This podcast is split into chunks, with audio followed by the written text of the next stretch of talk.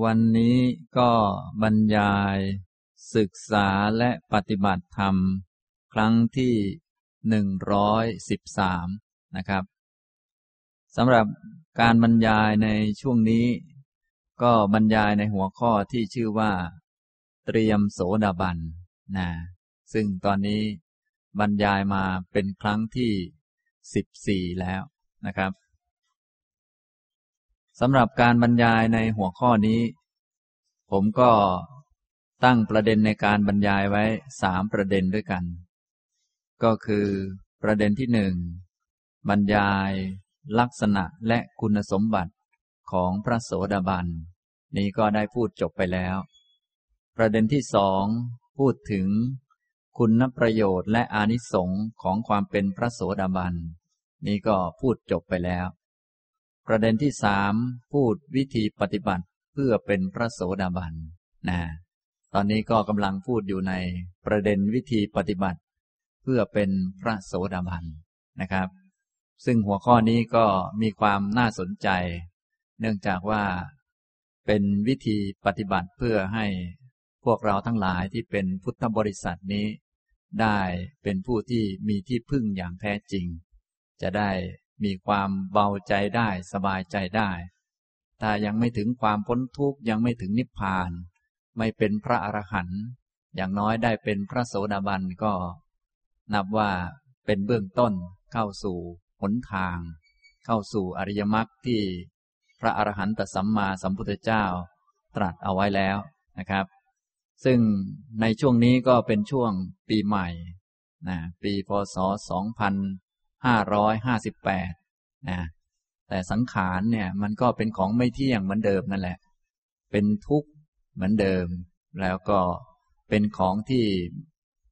ไม่แน่ไม่นอน เป็นของที่มีภัย เป็นของที่มีความน่ากลัวไม่ปลอดภัยเหมือนเดิมนะฉะนั้นชีวิตของเราทั้งหลายก็เป็นชีวิตที่ไม่ปลอดภัย มันเป็นอย่างนั้นแหละ เป็นธรรมดา เป็นธรรมชาติ ไม่ใช่ว่าปีใหม่มาแล้วมันจะปลอดภัยกว่าเดิม ไม่ใช่อย่างนั้น มันก็ไม่ปลอดภัย ปีเก่าก็ไม่ปลอดภัย ไม่แน่ไม่นอน ปีใหม่ก็ไม่ปลอดภัย ไม่แน่ไม่นอนเหมือนเดิม หลายท่านอาจจะได้สวดมนต์สองปีเลย ก็คือ สวดข้ามปี สวดปีเก่าด้วย ปีใหม่ด้วย ส่วนจะรวมแล้วได้กี่ชั่วโมง อันนี้ไม่ทราบ แต่บางท่านสบายใจว่า ได้สวดมนต์ข้ามปีแล้วคงจะปลอดภัยแล้ว อันนี้ก็ยังเห็นผิดอยู่มากนะสวดมนต์ไปก็ไม่ปลอดภัยอยู่ดี เพราะโดยธรรมชาติธรรมดาเนี่ย สังขารเนี่ยมันเป็นของไม่ปลอดภัย เป็นของน่ากลัว เดินไปไม่รู้จะเป็นยังไงบ้าง อาจจะล้มตายลงไป หายใจเข้าไม่รู้จะหายใจออกหรือเปล่า อันนี้มันเป็นอย่างนี้แหละ เป็นธรรมดา ชีวิตของเราเนี่ยจะไปหาความแน่นอน จะไปหาความมั่นคง จะไปหาความปลอดภัยที่ไหน นี่มันไม่ได้ เพราะตัวชีวิตเองเนี่ย คือรูปคือนามขันห้าที่มาประชุมรวมกันนี้ เป็นของไม่เที่ยง เป็นของที่เป็นทุกข์ เป็นของที่ไม่ใช่ตนไม่ใช่ของตน อันนี้ ฉะนั้นถ้าเราจะสวดจะท่อง ก็ไม่ใช่ท่องให้ สังขารมันมั่นคงแน่นอนปลอดภัย แต่ท่องให้มีปัญญาความรู้ให้ได้สัมมาทิฏฐิ เพราะความจริงมันไม่เปลี่ยน เราจึงต้องเปลี่ยนความเห็นเนี่ย ให้ตรงกับความเป็นจริง เปลี่ยนความคิดให้ถูกต้องตรงกับความเป็นจริง เปลี่ยนคำพูด เปลี่ยนการกระทำเปลี่ยนการดำเนินชีวิต เปลี่ยนความพยายาม เปลี่ยนการระลึกรู้และความตั้งใจที่ถูกต้อง ให้มันตรงกับความเป็นจริง เพราะความจริงมันไม่ได้เปลี่ยนตามใจเรา มันเป็นอย่างเรื่องของมันนั่นแหละ จึงต้องเปลี่ยนความเห็นให้ตรงกับความเป็นจริง และก็เปลี่ยนความคิดคำพูดการกระทำของเราเท่านั้นนะก็ข้อปฏิบัติที่จะเปลี่ยนความเห็นคำพูดความคิดการกระทำเนี่ย ที่พระพุทธองค์ตรัสไว้ ก็คือมัชฌิมาปฏิปทา อริยมรรคมีองค์แปดนี่แหละ เป็นข้อปฏิบัติสำหรับพวกเราทั้งหลาย ถ้าได้เดินตามมรรคแล้ว เป็นผู้ปฏิบัติอย่างนี้ ก็จะกลายเป็นผู้ที่ปฏิบัติดี สุปฏิปันโนนะอย่างที่พวกเราสวดเป็นคุณของพระสงฆ์ถ้าปฏิบัติตามนี้ก็ชื่อว่าเป็นผู้ปฏิบัติตรง อุชุปฏิปันโน เป็นผู้ปฏิบัติถูกต้องเป็นไปเพื่อความพ้นทุกข์เป็นไปเพื่อนิพพานยายะปฏิปันโน เป็นผู้ปฏิบัติที่สมควรเหมาะสม เพราะมันถูกตรงกับความเป็นจริง เป็นสามีจิปฏิปันโน นี่แหละ ที่พวกเราปฏิบัติกันก็เพื่อให้มีคุณสมบัติอย่างนี้ แต่เดิมเราปฏิบัติผิดอยู่ เพราะมีความเห็นผิด มีความคิดผิด ก็ทำไม่ตรงนะของที่มันเป็นทุกข์ก็อยากให้มันกลายเป็นความสุข ซึ่งมันเป็นไปไม่ได้ ปีเก่ามันทุกข์เนี่ย ปีใหม่มันก็ทุกข์เหมือนเดิม ตอนยังไม่สวดมนต์มันก็ทุกข์ สวดมนต์มันก็ทุกข์เหมือนเดิมมันเปลี่ยนไม่ได้ความเป็นจริง ฉะนั้นจึงต้องสวดมนต์ให้เปลี่ยนความเห็นนะแต่เดิมมันทุกข์เรายังไม่ได้สวดมนต์เลยยังไม่เห็นว่ามันเป็นทุกข์เราก็มาสวด ให้มีปัญญาเห็นว่า เนี่ยมันเป็นทุกข์นะปีเก่ายังไม่เห็นว่ามันเป็นทุกข์ปีใหม่ก็ต้องพยายามเปลี่ยนความเห็น ให้มาเห็นว่ามันเป็นทุกข์จริง ๆ ปีเก่ามันก็ทุกข์เหมือนเดิมแหละ ปีใหม่มันก็ทุกข์เหมือนเดิม เป็นรูปเป็นนามเป็นขันห้า ปีเก่ามันก็ไม่เที่ยง เปลี่ยนแปลง แก่ลงไป เหมือนเดิม ปีใหม่ก็เหมือนเดิมอีกก็แก่ลงไปอีก เป็นอย่างนี้แหละไม่เปลี่ยนนะ อย่าว่าแต่เปลี่ยนปีเลย เปลี่ยนชาติเปลี่ยนภพเนี่ยก็ยังเปลี่ยนความจริงไม่ได้ ชาติหน้ามีบุญเยอะไปเกิดบนสวรรค์เนี่ยก็ยังเปลี่ยนความจริงไม่ได้ ไปเกิดเป็นเทวดาก็แก่เหมือนเดิม แล้วก็ตายเหมือนเดิมนะ เปลี่ยนอาหารก็เปลี่ยนความจริงไม่ได้ ชาตินี้เราเป็นคน มีอาหารคือข้าวน้ำเป็นต้นนะก็เป็นทุกข์เหมือนกัน กินอาหารนานๆก็แก่เหมือนกัน ชาติต่อไปไปเกิดเป็นหมีแพนด้า เปลี่ยนอาหารเป็นใบไผ่นะก็แก่เหมือนกันแหละ แล้วก็ตายเหมือนกัน ไปตามกรรมเหมือนกัน อย่างนี้เรียกว่า สังขารหรือก้อนทุกกองทุกรูปนามขันห้าเนี่ย มันเป็นอย่างนั้น นะพวกเราจึงต้องเปลี่ยนความเห็นให้มันตรง เปลี่ยนความคิดให้มันตรงให้มันถูกต้อง จะได้ทำสิ่งต่างๆ ให้ถูกต้อง ตอนนี้ยังเห็นผิดอยู่ ยังคิดผิดอยู่ พูดผิดอยู่ทำผิดอยู่นะอย่างนี้นะครับ นี่แหละจึงได้พากันมาฟังธรรมแล้วก็ฝึกหัดปฏิบัติ ให้เดินตามมรรคที่พระอรหันตสัมมาสัมพุทธเจ้าตรัสเอาไว้ดีแล้ว ถ้าผู้ใดที่ มีจิตใจอย่างลงสู่อริยมรรคได้เดินตามมรรคนี้ก็เรียกว่า พระโสดาบัน นี่แหละนะที่พวกเรามาฟังทำกันแล้วก็หัวข้อที่ผมกำลังบรรยายอยู่นี่ผู้ที่ประกอบด้วยอริยมรรคบีองแปดเดินไปตามมรรคอย่างเต็มที่ เรามีความเห็นที่ถูกต้องนำหน้าแล้ว ความคิดก็ถูกต้องคำพูด ก็พยายามขัดเกลาแล้วก็ทำให้ถูกต้อง นี่แหละ คือคุณสมบัติ ของพระโสดาบัน ซึ่งถ้าทำตามแล้วก็จะมีประโยชน์มากนะเริ่มตั้งแต่เป็นผู้ที่ปิดอบายได้ ไม่ต้องไปอบายแล้ว ไม่ต้องได้สิ่งที่ไม่ควรจะได้นะพวกเราได้อะไรผิดผิดมาเยอะนะเริ่มต้นตั้งแต่ได้ว่าคนนั้นได้ด่าคนนี้ อันนี้จะทำให้ตนเองตกอบายไป แต่ถ้าเป็นพระโสดาบันแล้วก็จะละทุจริตได้ทั้งหมด ไม่ต้องทำบาปกรรมอย่างนี้แล้วไม่ต้องไปตกอบายแล้วนี่อย่างนี้ นี่ก็จะเป็นเบื้องต้นแล้ว เราก็ปฏิบัติอริยมรรคให้ยิ่งยิ่งขึ้นไป ท้ายที่สุดก็จะถึงฝั่งคือพระนิพพาน ก็จบกันไป อย่างนี้นะครับ อันนี้แหละนะ ปีใหม่ก็ถ้าจะเปลี่ยนให้เป็นคนใหม่ ก็ต้องเปลี่ยนด้วยอริยมรรคที่พระอรหันตสัมมาสัมพุทธเจ้าประกาศเอาไว้ดีแล้ว ไม่อย่างนั้นก็จะเหมือนเดิม เพราะกิเลสมันก็เหมือนเดิมนี่แหละ มันไม่เปลี่ยนหรอก ความโกรธมันก็เหมือนเดิม โกรธแล้วก็หน้าดำหน้าแดง แล้วก็ด่ากันเหมือนเดิมนะ ความโลภก็เหมือนเหมือนเดิมนี่แหละ ความอิจฉาริษยา ก็เหมือนเดิมนะ ก็เหมือนเหมือนเดิม ฉะนั้นถ้าจะเปลี่ยนใหม่ ก็ต้อง มีอริยมรรคนั่นแหละ จึงจะเปลี่ยนจากแต่เดิมเป็นคนมีกิเลสจึงจะไม่มีกิเลสได้นะ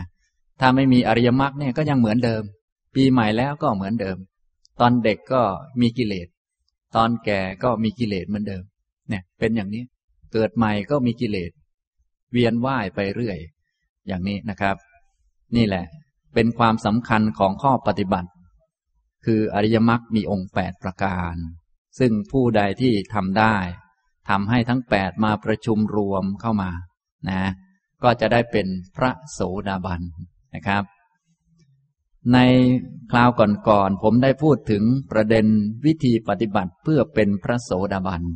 อย่างที่ได้กล่าวแล้วพระโสดาบันเนี่ยก็คือผู้ปฏิบัติตามอริยมรรคมีองค์แปดอันนี้เป็นหลักการคงทราบทุกท่านแล้วนะครับ ทีนี้ในอริยมรรคมีองค์แปดนั้นมีสัมมาทิฏฐินั้นเป็นหัวหน้านะผมก็ได้ได้พูดถึงตัวหัวหน้าเขาก่อน หมายความว่าถ้ามีหัวหน้าเนี่ย แสดงว่าลูกน้องก็ต้องมีด้วย ถ้ามี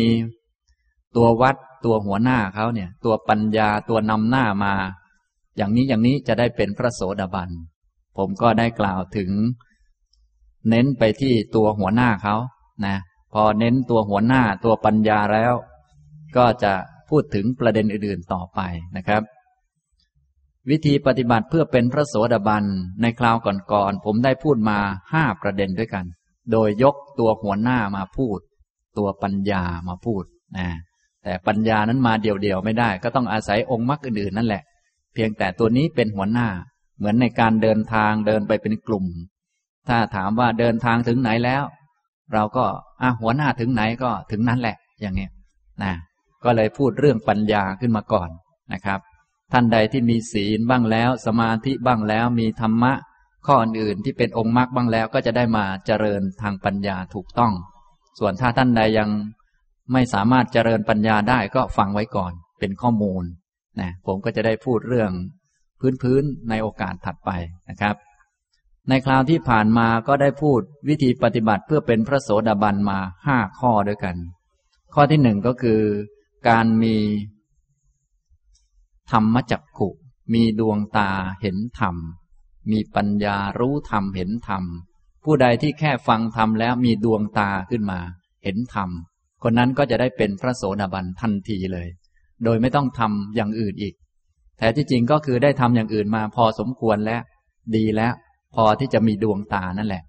หลาย ๆ ท่านที่ได้อ่านในพระสูตรจึงมีคำว่า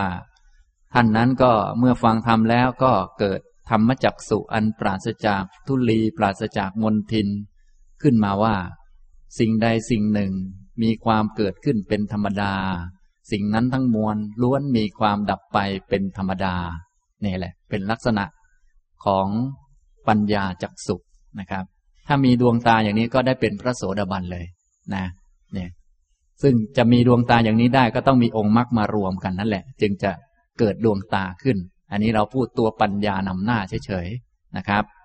นั้นเป็นวิธีที่หนึ่งพูดขั้นสูงสุดมาก่อนนะครับ อันที่สองวิธีที่สองก็คือการยอมรับกฎไตรลักษณ์ให้จิต อนุโลมคล้อยตามสัจธรรม ถ้ายอมรับกฎไตรลักษณ์ได้ทั้งหมด ยอมรับสัจธรรมได้ ท่านเรียกว่า มีอนุโลม อนุโลมมายานหรือว่าอนุโลมคล้อยตามสัจจะ จิตใจลงต่อสัจจะของไม่เที่ยงก็ยอมรับอย่างหมดจิตหมดใจว่ามันไม่เที่ยงนะสังขารทั้งหลายทั้งปวงไม่เที่ยงเนี่ย พวกเราท่องกันเป็นประจำสังขารทั้งหลายทั้งปวงเป็นทุกข์ธรรมะทั้งหลายทั้งปวงไม่ใช่ตัวไม่ใช่ตน ถ้าได้ฝึกหัดจนกระทั่งจิตใจยอมรับอย่างเต็มที่ ท่านว่าเมื่อจิตใจยอมรับอย่างเต็มที่อนุโลมคล้อยตามสัจจะอริยมรรคจะมารวมกันได้ ถ้าบุคคลบางคนยังตะขิดตะขวงใจหรือว่ายังมีปัญหากับของไม่แน่นอนอยู่แหมพอมีความไม่เที่ยงขึ้นมาก็แหมมันไม่น่าเป็นอย่างนั้นเลย เนี่ย พวกเนี้ยอย่างนี้ไม่มีวันที่อริยมรรคจะมารวมกันนะจิตใจจะต้องยอมรับสัจธรรมก่อนนะนี่จึงเป็นข้อที่สองก็แสดงถึงปัญญาชั้นสูงอีกเหมือนกัน ถ้าท่านใดยังไม่มีก็ค่อย ๆ ลดลงมาตามลำดับนะครับ วิธีที่สามก็คือ เป็นวิธีการฝึกปัญญา โดยการรู้จักมองสิ่งต่างๆ อย่างมีเงื่อนไขนะวิธีที่สามก่อนนะเมื่อกี้พูดเกินไปเลย เป็นข้อที่สี่ข้อที่สามคือรู้จักมองสิ่งต่างๆ ให้เป็นไปในลักษณะเป็นกระแส อันนี้ก็คือมองแบบปฏิจจสมุปบาท นี่เป็นวิธีฝึกปัญญาแง่มุมหนึ่งนะครับ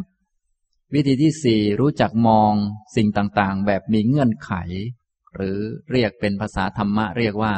มองแบบอิทัปปัจจยตา เมื่อมีสิ่งนี้สิ่งนี้เป็นปัจจัย สิ่งนี้จึงมีขึ้น เมื่อสิ่งนี้ไม่มีสิ่งนี้ก็ไม่มี อย่างนี้เป็นต้นนะครับ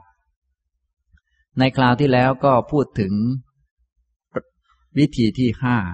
นะโดยใช้ปัญญานำหน้า ก็คือรู้จักมองสิ่งต่างๆ แบบแยกแยะองค์ประกอบออกมา แล้วก็เห็นความจริงของแต่ละองค์ประกอบนั้น อันนี้ก็คือรู้จักมองแยกแยะนั่นเอง เนื่องจากสิ่งต่างๆที่ปรากฏอยู่เนี่ย มันเป็นสิ่งที่มาจากหลาย ๆ ส่วนมารวมกันจึงเกิดขึ้น ท่านเรียกว่ามันเป็นสังขาร คือสิ่งปรุงแต่งนะที่มีนั่นมีนี่ขึ้นมาจะต้องมีหลายอย่างมารวมกัน แม้แต่แก้วใบหนึ่งเนี่ย จะต้องมีหลายๆ ส่วนมารวมกันนะน้ำอันหนึ่งจะต้องมีหลาย ๆ ส่วน โต๊ะเก้าอี้ รถยนต์เป็นต้นจะต้องมีหลาย ๆ ส่วนมารวมกันเข้า ถ้าเรารู้จักหัดฝึกตัวเอง รู้จักมองแบบแยกแยะองค์ประกอบออกมา ว่าสิ่งที่ปรากฏขึ้นมานั้นมีองค์ประกอบอะไรบ้าง และแต่ละองค์ประกอบนั้นมีข้อเท็จจริงอะไรบ้างในนั้น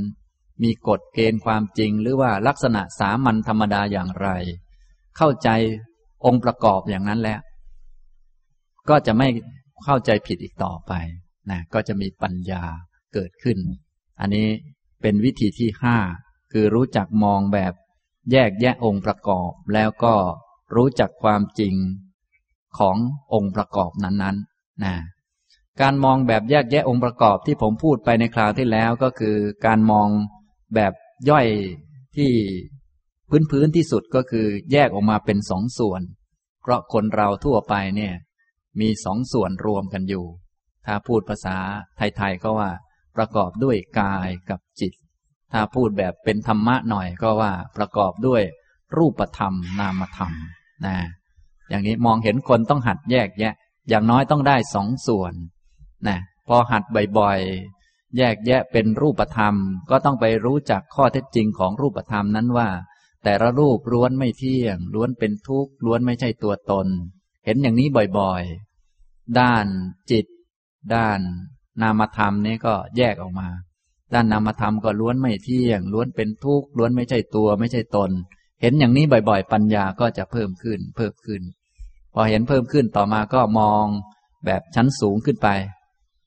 ตามวิธีที่ผมได้แนะนำไปก่อนหน้านั้น ก็คือ มองว่าแต่ละ ชิ้นส่วนองค์ประกอบเหล่านั้น มีเงื่อนไขเป็นเหตุเป็นปัจจัยแก่กันและกัน เป็นกระบวนการ ในแง่ เป็นกระแสนะแล้วก็ยอมรับกฎความจริงของมันทุก ๆกฎ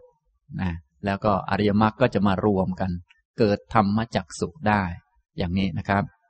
ในคราวที่แล้วผมก็ได้อ่านพระสูตรให้ฟัง ซึ่งพระพุทธองค์ได้แสดงบ่อย เกี่ยวกับวิธีมองในการแยกแยะองค์ประกอบนะก็คือ มองมาที่ร่างกายนี้ เมื่อจิตเป็นสมาธิมีความตั้งมั่นแล้วก็ให้หัดมองดู ในทีฆนิกาย สีลขันธวัคสามัญญผลสูตร ข้อ 234 พระพุทธองค์ตรัสว่า เมื่อจิตเป็นสมาธิบริสุทธิ์ผุดผ่อง ไม่มีกิเลสเพียงดังเนิน ปราศจากความเศร้าหมอง อ่อน เหมาะแก่การใช้งาน ตั้งมั่นไม่หวั่นไหวอย่างนี้ ภิกษุน้อมจิตไปเพื่อญาณทัศนะ รู้ชัดอย่างนี้ว่า กายของเรานี้คุมกันเป็นรูปร่าง ประกอบขึ้นจากมหาภูตรูปสี่เกิดจากบิดามารดา เจริญวัยเพราะข้าวสุกและขนมสด ไม่เที่ยงแท้ ต้องอบ ต้องนวดเฟ้น มีอันแตกกระจัดกระจายไปเป็นธรรมดา วิญญาณของเราอาศัยและเนื่องอยู่ในกายนี้ อันนี้เป็นวิธีย่อๆที่สุดแล้วนะก็คือแยกออกมาเป็นสองส่วน เพราะอย่างพวกเราที่นั่งๆอยู่เนี่ย มองแล้วก็ดูเป็นก้อนๆเป็นแท่งๆ อันนี้คือถ้าคนไปติดในรูปร่างสันฐานอย่างนี้ ก็จะเกิดความเข้าใจผิดหลง ยึดถือสิ่งนั้นสิ่งนี้ว่าเป็นตนเป็นของตน วิธีก็คือให้หัดแยกออกมาเป็นส่วนๆนะที่ย่อยที่สุดก็คือ แยกออกมาเป็นสองส่วน อันนี้ง่ายที่สุด แยกออกมาเป็นรูปธรรมนามธรรม ที่ผมอ่านให้ฟังเมื่อกี้นี้ พระองค์ก็ให้มองมาที่ร่างกายของเรานี้ ที่คุมกันเป็นรูปร่างประกอบรวมกันขึ้น มีส่วนประกอบอะไรบ้าง ประกอบขึ้นจากมหาภูตรูปสี่ธาตุดินธาตุน้ำธาตุไฟธาตุลม โดยธาตุดินนี้เป็นที่ตั้งของธาตุอื่นๆ และก็ที่ตั้งที่อยู่ของนามธรรมอื่นๆนะธาตุดินก็เป็นของที่มีลักษณะเป็นของแข็ง เป็นของกระด้าง เป็นของหยาบ ถ้าเป็นส่วนที่เกิดจากกรรมเนี่ยเราแยกย่อยลงไปอีกทีก็ได้นะหลายท่านท่านอาจจะเคยเรียนมา ก็ เอาสิ่งเหล่านั้นแหละมาแยกแยะลงไปธาตุดินประกอบไปด้วย ผมขนเล็บฟันหนังเนื้อเอ็นกระดูก เยื่อในกระดูก ไต หัวใจ ตับพังผืดม้ามปอด ไส้ใหญ่ไส้น้อย อาหารใหม่อาหารเก่า แยกออกไปทีละชิ้นส่วน เอาผมวางลงไป เอาขน วางลงไป เอาเล็บวางออกไป เอาฟันวางออกไป เอาหนังวางออกไป แล้วดูข้อเท็จจริงของสิ่งเหล่านั้น เส้นผมเที่ยงไหม มั่นคงไหม เป็นสุขหรือเป็นทุกข์ เป็นของเราไหม เป็นของใครไหม มีใครได้เส้นผมเส้นนี้ไปบ้าง ทั้งในชาตินี้และชาติหน้ามองดูสินะนะฟัน เที่ยงไหม เป็นสุขหรือเป็นทุกข์นะถ้าเรารู้จักพิจารณาบ่อยๆเสมอเนี่ย ก็จะเข้าใจ เส้นผมอยู่บนหัวเราเนี่ย ถ้าวางมันมาดู สังเกตดูด้วยใจที่มีความตั้งมั่นเป็นสมาธิ นี่ก็จะเห็นแล้วว่ามันเป็นส่วนหนึ่งของร่างกาย เอาส่วนประกอบหลาย ๆ ส่วนมารวมกันเข้า จึงเรียกว่ามนุษย์เรียกว่าคนขึ้นมา แต่ที่จริงไม่มีคนเลยดังนั้นเราแยกส่วนประกอบออกมา แล้วดูข้อเท็จจริงของแต่ละอัน มันไม่เที่ยงเป็นทุกข์ไม่ใช่ตัวตน หลักการมันมีอยู่เท่านี้แหละ เราแยกดูบ่อยๆ เส้นผมมันไม่เที่ยง ไม่เที่ยงอย่างไร ก็ดูเอา นะ มันก็งอก ยาวขึ้นมาเรื่อยๆ มันไม่เท่าเมื่อวานแล้วเส้นผมวันนี้ มันเป็นทุกข์อย่างไรบ้าง บางท่านก็หมด ยาสระผมไป เยอะแล้วหลายขวดแล้ว ถ้ารวบรวมขวดยาสระผมเหล่านั้นนะ่ะ มารวมกันไว้ก็คงจะเผาเราได้แล้ว สบายเลย นะ คงไม่ต้องเข้าเมนแล้ว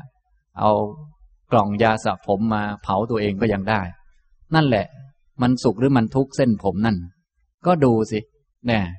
ฟันอย่างเนี้ยมันสุขหรือมันทุกข์ต้องแปลงฟันทุกวัน บางคนแปลงไปแปลงมา เลือดออกอีกเจ็บฟันอีกปวดฟันอีก เรื่องราวก็หลากหลายแล้วเกินกับฟันที่เป็นทุกข์เนี่ย นี่อย่างนี้แล้วมันเป็นของใครไหมเป็นตัวตนมีตัวเราอยู่ในฟันไหมจะบังคับบัญชามันว่าให้อยู่กับเหงือกตลอดกาลนานเทินได้ไหมก็ดูเข้าไป สังเกตดูนะอย่างนี้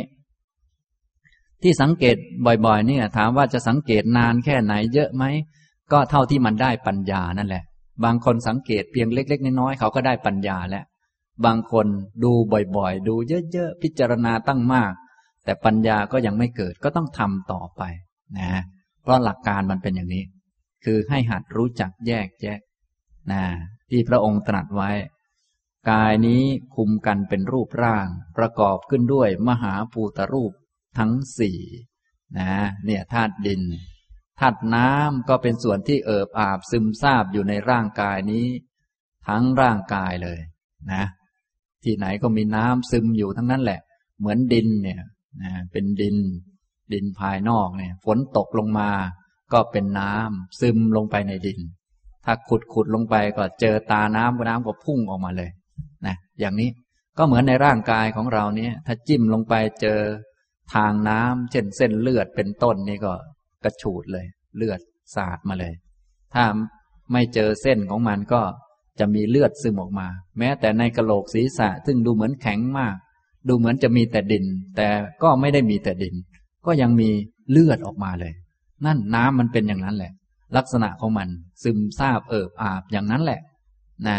ถ้าเป็นน้ำที่เกิดจากกรรมท่านก็ว่า มีดีสเลดหนองเลือด เหงื่อมันข้นน้ำตาเปลวมัน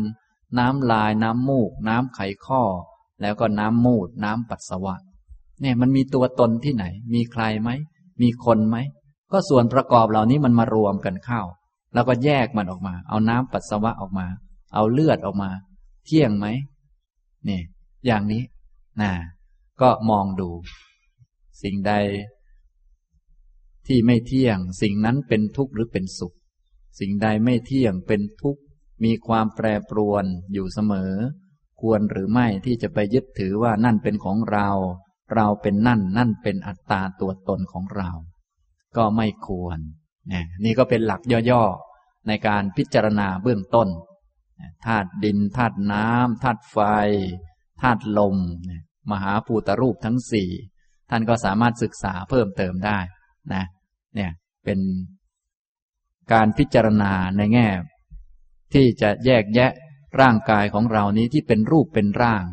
ต้องแยกต้องหัด ต้องสังเกต ถ้าไม่หัดไม่สังเกตอย่างนี้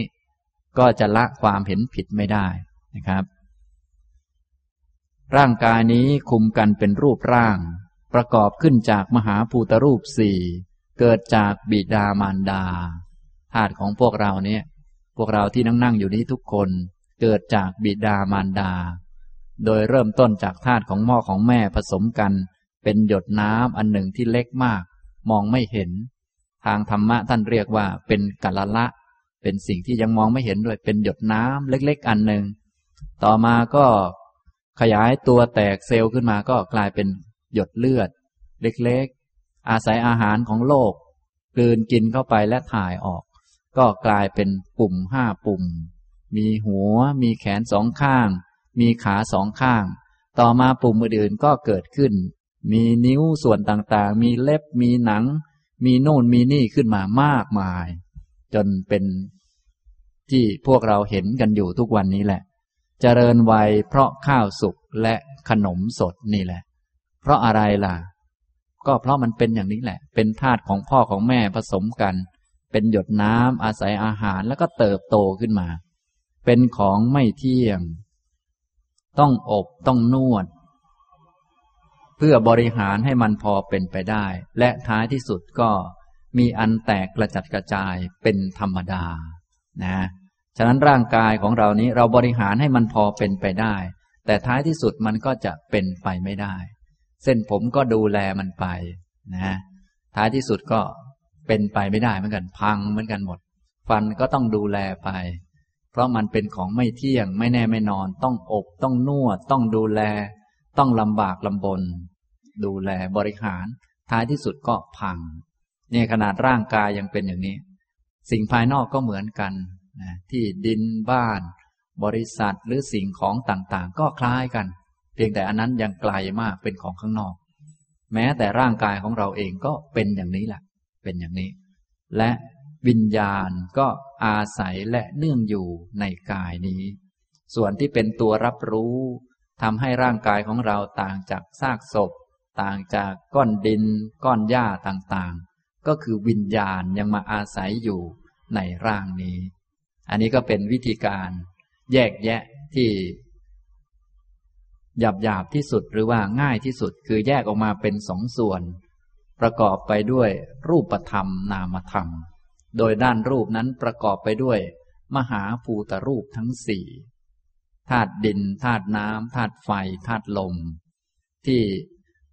ได้มาจากบิดามารดา เติบโตมาด้วยข้าวและขนม เป็นของไม่เที่ยง ไม่เที่ยงอย่างไร ท่านก็ไปมองดูเนี่ยง่าย ๆ อย่างนี้ทุกท่านสามารถที่จะมองดูได้ สังเกตได้นะให้เป็นผู้มีสติอย่าหลงลืม แล้วก็มองดูเสียเนี่ย เส้นผมเนี่ย นะมันเป็นคนไหมเป็นหญิงเป็นชายไหมมันเป็นธาตุไม่ใช่คนไม่ใช่หญิง ไม่ใช่ชาย แล้วมันเป็นธาตุอะไร ก็จับดูสักนิดหนึ่งก็ได้ มันเป็นของแข็งแข็ง เป็นของหยาบ อันนี้มันดิน เป็นธาตุดิน เส้นผมเนี่ยมันไม่รู้ตัวมันเองว่ามันเป็นเส้นผมโดยซ้ำไป แต่เราก็ไปเรียกมันตามคำสมมุติกันอะไรกันก็ไม่ว่ากัน ต้องให้รู้จัก ให้มีปัญญา เนี่ย เริ่มต้นจากมีความเห็นที่ถูกต้อง เราจะได้คิดถูกต้องว่าเนี่ย เส้นผมนี่ไม่ใช่ของเรา ตอนนี้มันอยู่บนหัวเราก็ใช้สอยกันไปก่อน พอถึงวันก็ทิ้งไป ไม่ใช่จะรักษาเส้นผมของเราให้อยู่กับเราตลอดไป ให้นุ่มให้สลวยอยู่นั้น อย่างนี้มันก็หลงไปตลอดนะอันเนี้ยเราต้องเปลี่ยนความเห็นเนี่ยให้มันถูกต้อง เพราะเส้นผมมันไม่ใช่ของเรา มันก็ไม่ใช่ของเรา ฟันเนี่ย มันเป็นของไม่เที่ยง มันก็ไม่เที่ยง มันเป็นธาตุ ความจริงมันเป็นอย่างนั้น เราก็เปลี่ยนความเห็นให้ถูกต้อง เป็นสัมมาทิฏฐิ เปลี่ยนความคิดให้ถูกต้องเป็นสัมมาสังกัปปะนะทีนี้ก็จะได้เอากายนี้ไปใช้ให้ถูกต้อง มีปากแล้วก็พูดให้เป็นสัมมาวาจา พูดแนะนำผู้อื่นต่อไป มีกายไปอยู่ที่ไหนคนอื่นก็จะได้ปลอดภัย สบายเป็นของขวัญให้แก่โลกเขา อุตส่าห์มาอยู่ในโลกก็เป็นของขวัญให้แก่โลกก็ดีหน่อย แต่บางคนเนี่ยโอ้โห มาอยู่กับโลกเขาเนี่ยนั่งใกล้ๆชาวบ้านเนี่ยชาวบ้านหวาดเสียว จะมาไม้ไหนก็ยังไม่รู้ มีมือแทนที่จะเอาไว้ช่วยเหลือชีวิตผู้อื่น เอาไว้ตบชาวบ้านเขา อย่างนี้ก็เกินเลยเถิดไป อย่างนั้นนะฉะนั้นมีแต่ลูกศิษย์ของพระพุทธเจ้าเหล่าพระอริยสาวกนี่แหละ ที่ท่านเมื่อเกิดมาในธรรมวินัยแล้วก็จะเป็นของขวัญให้แก่โลก ไปอยู่ที่ไหนก็ โลกก็ปลอดภัยสบาย มีแต่ทำประโยชน์เกื้อกูลแก่เทวดาและมนุษย์ทั้งหลาย ไม่มีโทษเลย ส่วนคนปุถุชนเนี่ย พวกเราอย่าว่าแต่ยังไงขนาดไหนเลย ขนาดอยู่ครอบครัวเดียวกัน บอกว่ารักกันก็ยังด่ากันอยู่นั่นน่มีแต่ทำให้กันเครียดกันอย่างนั้นอย่างนั้นระแวงกันบ้างอะไรบ้าง จะโกหกกันไหมจะหลอกกันไหมนี่ขนาดอยู่ด้วยกันแท้ๆนะเป็นพวกเดียวกันแท้ๆแล้วถ้าเป็นพวกคนอื่นเขาล่ะ โอ้นี่ มีแต่เรื่องคิดไม่ดีต่อกันอะไรต่อกัน เนี่ย มันเป็นโทษอย่างนี้แหละ นี่ ก็เป็นเพราะว่ายังปฏิบัติยังไม่ดี ยังไม่ตรง ยังไม่ถูกต้อง ยังไม่เหมาะสมนั่นเองเนี่ยจึงต้องเปลี่ยนความเห็น ให้ถูกต้องก่อน ความคิดก็จะได้ถูกต้องการกระทำต่างๆ ก็จะได้ถูกนี่อย่างนี้นะครับ มือของเราก็อยู่กับเราไม่นาน แขนขาก็อยู่ไม่นาน เป็นของไม่เที่ยง พอรู้จักแล้วก็จะได้คิดให้ถูกต้อง คิดออกคิดเนคขมมะ คิดเมตตาเห็นอกเห็นใจเพื่อนมนุษย์ แล้วก็เอากายที่เรามีอยู่นี้พอใช้ให้เกิดประโยชน์ต่อไป อย่างนี้นะครับ อันนี้นี้เป็นวิธีในด้านปัญญา รู้จักมองแบบแยกแยะองค์ประกอบ ง่ายๆ ก็คือแยกออกมาเป็นรูปธรรมนามธรรม หรือกายกับจิต ด้านรูปก็แยกออกมาเป็นมหาภูตรูปสี่ ดินน้ำไฟลมนะครับ อันนี้เป็นวิธีเบื้องต้นนะส่วนวิธีในพระสูตรที่พระพุทธองค์ตรัสไว้บ่อย ท่านที่เรียนธรรมะก็คงจะได้ยินบ่อยๆ แล้วก็คือ แยกออกมาเป็นห้าส่วน เรียกว่า แยกออกมาแนวขันห้าอันนี้ก็อย่าลืมพากันไปฝึกทำนะเบื้องต้นก็แยกง่าย ๆ ก่อนก็ได้ ก็คือ แยกเป็นกายกับจิตรูปธรรม นามธรรม ด้านรูปก็เป็นธาตุสี่ดินน้ำไฟลม ถ้าใครยังแยกแยะไม่เป็นก็ไปอ่านในหนังสือมาก่อนธาตุดินนี้มีอะไรบ้าง ผมขนเล็บฟันหนังเนื้อเอ็นกระดูก เยื่อในกระดูกไตหัวใจ ตับพังผืดม้ามปอดไส้ใหญ่ไส้น้อยอาหารใหม่อาหารเก่า นี่ก็มาแยกดูแยก ถ้ายังนึกภาพของการแยกไม่ออกก็ให้นึกถึงการแยกรถยนต์ทำยังไงจะมองไม่เห็นเป็นรถยนต์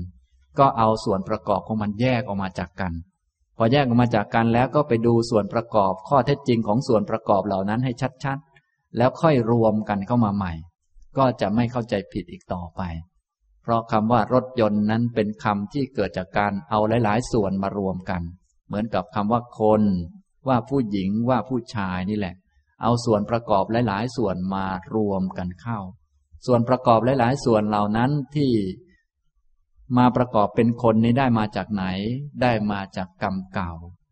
มีกรรมอันหนึ่งทำให้เกิดขึ้น มีกรรมอีกกรรมหนึ่งทำให้ได้เส้นผมอย่างนี้ มีกรรมอีกกรรมหนึ่งทำให้ได้ ขนอย่างนี้ มีกรรมอีกกรรมหนึ่งทำให้ได้หน้าตาหนังอย่างนี้อย่างนี้ มีหลายๆกรรมมาประชุมรวมกัน เหมือนกับรถยนต์จะสร้างได้สักคันหนึ่งยางรถยนต์เนี่ยมาจากไหนก็ไม่รู้อาจจะมาจากภาคใต้หรือมาจากต่างประเทศ มาจากสวนยางที่ใดที่หนึ่ง เหล็กมาจากที่ไหนก็หลายๆส่วนมารวมกัน แต่พวกเราเนี่ยมาจากกรรมนะอย่างนี้ทำนองนี้ แต่ละกรรมแต่ละเหตุหลายๆส่วนมารวมกันเข้า ประชุมรวมกันเนี่ย เรียกว่าคน เรียกว่ามนุษย์เนี่ยนะอย่างนี้นะ อันนี้เรียกว่า รู้จักมองแบบแยกแยะองค์ประกอบนะครับนะที่จะให้แยกแยะองค์ประกอบก็เพื่อให้เห็นชัดว่า ไม่ใช่ตัวเราไม่ใช่ของเรา เป็นแต่รูปธรรม เป็นแต่นามธรรม หรือพูดให้เป็นอันหนึ่งเลยก็ได้ ก็คือ เป็นแต่ธรรมะนั่นเองนะทีนี้ธรรมะก็มีรูปธรรม มีนามธรรม ทีนี้ถ้าแยกออกมาเป็นห้าส่วนที่ท่านนิยมจัดไว้ในพระสูตร พวกเราทั้งหลายที่สนใจการเรียนธรรมะก็จะได้ยินบ่อยๆ ในการปฏิบัติก็สามารถนำไปฝึกหัดได้ นะก็คือเรื่องขันห้าแยกออกมาเป็นรูปขัน เวทนาขัน สัญญาขัน สังขารขัน วิญญาณขันเนี่ยทั้งตัวนี่มองเข้ามา เมื่อจิตมีสติสมาธิตั้งมั่นพอสมควรแล้ว ก็น้อมเข้ามาที่ตัวนี้ ตัวนี้ที่ว่าเป็นตัวตัวนี่มันไม่มีตัว ให้แยกออกมาเป็นห้าส่วนให้ได้นะถ้าแยก ขนาดนี้ยังไม่ได้ให้แยกเป็นสองส่วนก่อนอย่างที่ว่าไปแล้วเมื่อกี้นะ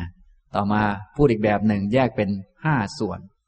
ส่วนที่หนึ่งก็คือ ส่วนรูปประขันส่วนที่เป็นรูปกองของรูป กองของรูปก็มีทั้งมหาภูตรูปและก็อุปาทายรูป เป็นส่วนของรูปประขันเป็นส่วนของส่วนที่เป็นโครง เป็นกรอบมันอยู่ เป็นธาตุดินธาตุน้ำธาตุไฟธาตุลม อันนี้เป็นมหาภูตรูป แล้วก็รูปที่มาอาศัยมหาภูตรูป เช่น ประสาทต่างๆ ประสาทตา ประสาทหู ประสาทจมูก ประสาทลิ้น ประสาทกาย ความเป็นหญิง ความเป็นชาย ที่ปรากฏอยู่นี่เป็นด้านรูปเนี่ยเนี่ยก็เรียกว่า รูปประขันนะรูปประขันเป็นกองของรูปเป็นส่วนของรูป อันนี้เราก็แยกออกไปส่วนหนึ่งวางไว้ก่อน ที่เรียกว่าคนนี่นะมีส่วนที่หนึ่งวางแล้วคือ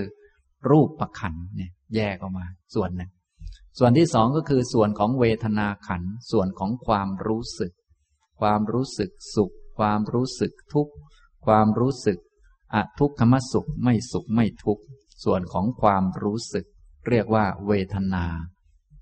รู้สึกสุข รู้สึกทุกข์ความรู้สึกสบาย รู้สึกไม่สบาย รู้สึกทนได้ รู้สึกทนไม่ได้ ทนง่าย ทนยาก อยากทนไม่อยากทน ทนไหวทนไม่ไหว นี่เป็นส่วนของความรู้สึกเวทนานะเรียกว่า สุขเวทนา ทุกขเวทนาอาทุกขมะ สุขเวทนา นี่เป็นขันที่สองเอามาวางไว้อีกชุดหนึ่ง วางไว้ เป็นเวทนาขัน ต่อมาก็สัญญาขันเป็นตัวกำหนดได้ ความหมายรู้ ความจำได้ ความกำหนดว่าเป็นอันนั้น อันนี้เป็นสีแดง สีเขียว สีเหลือง เป็นแก้ว เป็นขวดน้ำเป็นคนเป็นหญิงเป็นชาย เป็นชื่อโน้นชื่อนี้ การกำหนดเอาเนี่ยกำหนดนะอันนี้คือตัวสัญญา เป็นสัญญาขัน เรามองดูก็ โอ้ นั่นเป็นคน อันนี้คือกำหนดเอา ตัวกำหนดเนี่ย ก็คือสัญญา เป็นสีแดง สีเขียว สีเหลือง สีชมพู ตัวนี้ก็คือตัวกำหนดตัวสัญญา โอ้เราเห็นคน ใส่เสื้อสีชมพู เสื้อมันก็ไม่ได้บอกว่ามันเป็นสีชมพู ตัวที่กำหนดว่าเป็นสีชมพู นั่นคือ สัญญานะอย่างตอนนี้ผมนั่งอยู่ข้างหน้า ท่านก็กำหนดว่า นี่เป็นอาจารย์สุภีนะอาจารย์สุภีนั้นไม่ได้นั่งอยู่ข้างหน้า แต่ว่าอาจารย์สุภีนั้นอยู่ในสัญญา กำหนดให้เป็นอาจารย์ก็เลยเป็นอาจารย์กำหนดให้เป็นคนก็เป็นคนกำหนดให้เป็นโน่นเป็นนี่ก็เป็นตามที่กำหนด แต่ก็ไม่ได้เป็นตามที่กำหนด ที่เป็นนะ่ะคือสัญญามันกำหนดให้อย่างนั้นเท่านั้น ส่วนสิ่งนั้นก็เป็นอย่างที่มันเป็น เป็นตามเหตุตามปัจจัย ส่วนเราจะกำหนดถูกกำหนดผิดนั้นอีกเรื่องหนึ่ง ตัวกำหนดนั่นนะก็คือสัญญานะนี่ก็ส่วนหนึ่งแยกออกไป ต่อมาก็สังขารขัน ส่วนของสังขาร ส่วนที่ปรุงแต่งจิตให้ดีบ้างไม่ดีบ้าง ให้มีคุณสมบัติอย่างนั้นอย่างนี้นะถ้าเป็นฝ่ายไม่ดี ก็มีโลภะโทสะโมหะ อิจฉามัจฉริยะ อะไรพวกนี้เป็นความไม่ดี สิ่งที่ไม่ดี เป็นสังขาร ก็แยกไว้ส่วนหนึ่ง ไม่ใช่คน ไม่ใช่หญิง ไม่ใช่ชาย นะ ความรักความชัง ความอิจฉาริษยา ความหดหู่ท้อแท้ง่วงเหงาเศร้าซึม ความฟุ้งซ่านรำคาญใจลังเลสงสัย พวกนี้เป็นสังขารฝ่ายไม่ดี สังขารฝ่ายดีก็มีความระลึกได้สติสัมปชัญญะ มีศรัทธา เชื่อปัญญาตรัสรู้ของพระพุทธเจ้า มีเมตตา มีความเป็นเพื่อนเป็นมิตรกับผู้อื่น กรุณา มีความเห็นใจ มุทิตา มีความชื่นชมยินดีกับสมบัติที่เขาได้ อุเบกขา มีใจเป็นกลาง ปัญญา มีความรอบรู้พวกนี้นี่ก็เป็นสังขารเหมือนกัน เป็นสิ่งที่ปรุงจิตให้เป็นอย่างนั้นอย่างนี้ แต่เป็นฝ่ายดี ฝ่ายงดงามนะมีสังขารประเภทที่เข้ากับฝ่ายไหนก็เป็นฝ่ายนั้นก็มี เช่นความตั้งใจมีเจตนาจะทำนั่นจะทำนี่ เจตนาไม่ดีมันก็ไม่ดี เจตนาดีก็ดี ความเพียรขยัน ขยันดีก็ดี ขยันไม่ดีก็ไม่ดี พวกเนี้ยมีความตั้งใจมั่นคง ตั้งใจดีก็ดี ตั้งใจไม่ดีก็ไม่ดี เนี่ย พวกนี้ที่ปรุงแต่งจิตให้ดีบ้างไม่ดีบ้างเนี่ย เป็นสังขาร ก็แยกไว้ส่วนหนึ่ง และอีกส่วนหนึ่งก็เป็นวิญญาณขัน ส่วนที่เป็นประธานเป็นตัวหลักในการรับรู้ ให้มีโลกทางตาหู จมูกลิ้นกายและใจขึ้นมา นะ เกิดจากการกระทบอารมณ์ต่างๆ ตากระทบรูปก็เกิดจักขุวิญญาณเนี่ยหูกระทบเสียงเกิดโสตวิญญาณ กลิ่น กระทบจมูกก็เกิดคานวิญญาณรสมากระทบกับลิ้นก็เกิด ชิวหาวิญญาณโอทัพพะสิ่งถูกต้องกาย ความเย็นความร้อนความหนาวมาถูกต้องกาย ก็เป็นกายวิญญาณ เรื่องต่างๆในโลกรวมทั้ง เรื่องภายในใจ ความสุขความทุกข์กระทบกับใจ ก็เกิดเป็นมโนวิญญาณเนี่ยอย่างนี้จักกุวิญญาณ โสตะวิญญาณ คานวิญญาณ ชิวหาวิญญาณ กายวิญญาณ มโนวิญญาณ นี่ก็แยกออกมาวางไว้ห้าส่วนเนี่ย แยกออกมา อันนี้เป็นกองรูปกองไว้กองหนึ่ง ต่อมากองเวทนานี้กองไว้กองหนึ่ง กองสัญญากองไว้กองหนึ่ง กองสังขารกองไว้อีกกองหนึ่ง กองวิญญาณนี่กองไว้อีกกองหนึ่ง เรากำหนดบ่อยๆ ก็จะไม่เห็นความเป็นคนเลย มองดู โอ้ นี่มองเห็นเป็นจักรวิญญาณ กองไว้อันหนึ่งไม่ใช่เรา มีความรู้สึกเป็นสุข โอ้นี่เป็นเวทนาขันกองไว้อีกกองหนึ่ง มีห้ากอง พอได้ยินเสียงเอานี่กองหนึ่งโสตวิญญาณวางไว้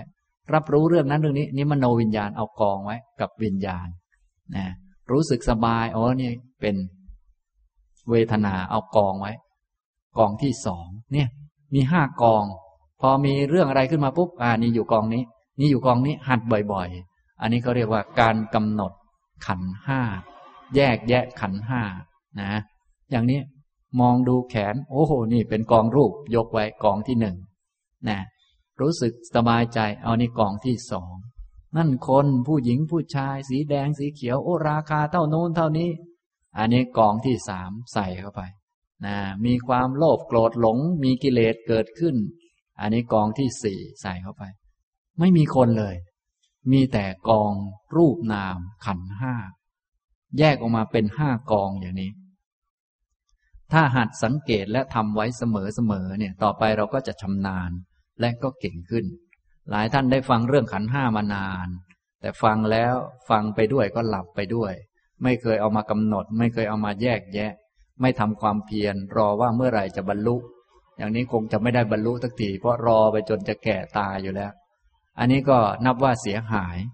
ฉะนั้นธรรมะเนี่ยต้องมีการปฏิบัติ ต้องมีการฝึกการหัดนะเรามาฟังก่อนนั้นเป็นเรื่องถูกต้องดีแล้วนะทีนี้พอฟังแล้วเราก็ต้องมาฝึกให้มีความพร้อม พร้อมพอสมควรก็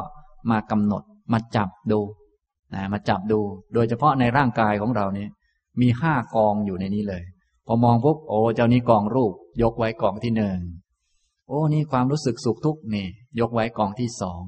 มีอะไรเกิดขึ้นปุ๊บนี่ต้องนึกทันทีว่า มันเป็นกองไหน แล้วก็ยกไว้กองที่สามกองที่สี่หัดไปบ่อยๆ อย่างนี้ คนก็จะหายไป เหมือนกับเราค่อยๆ แยกชิ้นส่วนของรถออกมา ไว้เป็นกองกองสมมุติมีห้ากอง ส่วนไหนที่เป็นยางก็เอามากองหนึ่งส่วนไหนที่เป็นน็อตเล็ก ๆ ก็เอามากองหนึ่งส่วนไหนที่เป็นเหล็กก็เอามากองหนึ่งสมมุติมีห้ากองพอกองบ่อยๆเข้า ตัวรถก็จะหายไป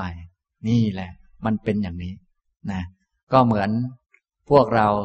ที่เป็นรูปร่างอยู่เนี่ย ที่ดูเหมือนเป็นคนเนี่ย ก็ให้กำหนดแยกออกมา ตัดชิ้นส่วนออกมาเป็นห้าส่วนห้ากอง เพื่อให้เห็นชัดว่า นั่นมันไม่ใช่ของเรา ไม่ใช่ตัว ไม่ใช่ตนนั่นแหละ ที่พระพุทธองค์ตรัสเตือนเอาไว้บ่อยๆนะในสังยุตตนิกาย ขันธวารวักณตุมมหากะสูตรข้อสามสิบสาม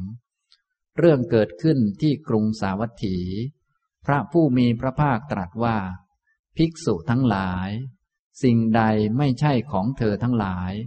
เธอทั้งหลายจงละสิ่งนั้น สิ่งที่เธอทั้งหลายละได้แล้วนั้นจักเป็นไปเพื่อประโยชน์เกื้อกูล เพื่อความสุข ก็อะไรเล่าชื่อว่าสิ่งที่ไม่ใช่ของเธอทั้งหลาย คือ รูปไม่ใช่ของเธอทั้งหลาย เธอทั้งหลายจงละรูปนั้น รูปที่เธอทั้งหลายละได้แล้วนั้นจักเป็นไปเพื่อประโยชน์เกื้อกูล เพื่อความสุข เวทนาไม่ใช่ของเธอทั้งหลาย เธอทั้งหลายจงละเวทนานั้น เวทนาที่เธอทั้งหลายละได้แล้วนั้นจักเป็นไปเพื่อประโยชน์เกื้อกูล เพื่อความสุข สัญญาไม่ใช่ของเธอทั้งหลาย เธอทั้งหลายจงละสัญญานั้น สัญญาที่เธอทั้งหลายละได้แล้วนั้นจักเป็นไปเพื่อประโยชน์เกื้อกูล เพื่อความสุข สังขารไม่ใช่ของเธอทั้งหลาย เธอทั้งหลายจงละสังขารนั้น สังขารที่เธอทั้งหลายละได้แล้วนั้นจักเป็นไปเพื่อประโยชน์เกื้อกูล เพื่อความสุข วิญญาณไม่ใช่ของเธอทั้งหลาย เธอทั้งหลายจงละวิญญาณนั้น วิญญาณที่เธอทั้งหลายละได้แล้วนั้นจักเป็นไปเพื่อประโยชน์เกื้อกูล เพื่อความสุข เปรียบเหมือนคนพึงนำหญ้า ไม้ กิ่งไม้ และใบไม้ ที่มีอยู่ในเชตวันนี้ไปเผา หรือจัดการไปตามเรื่อง เธอทั้งหลายจะพึงมีความคิดอย่างนี้บ้างไหมว่า คนเรา คนนำเราทั้งหลายไปเผา หรือจัดการไปตามเรื่อง ภิกษุทั้งหลายกราบทูลว่า ไม่มีเลยพระพุทธเจ้าข้าพระผู้มีพระภาคตรัสถามว่า ข้อนั้นเพราะเหตุไร ภิกษุทั้งหลายกราบทูลว่า เพราะ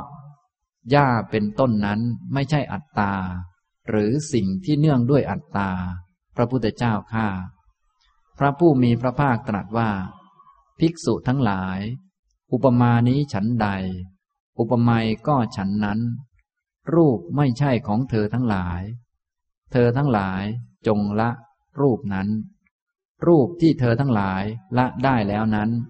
จักเป็นไปเพื่อประโยชน์เกื้อกูลเพื่อความสุข เวทนาไม่ใช่ของเธอทั้งหลาย เธอทั้งหลายจงละเวทนานั้น เวทนาที่เธอทั้งหลายละได้แล้วนั้นจักเป็นไปเพื่อประโยชน์เกื้อกูล เพื่อความสุข สัญญาไม่ใช่ของเธอทั้งหลาย เธอทั้งหลายจงละสัญญานั้น สัญญาที่เธอทั้งหลายละได้แล้วนั้น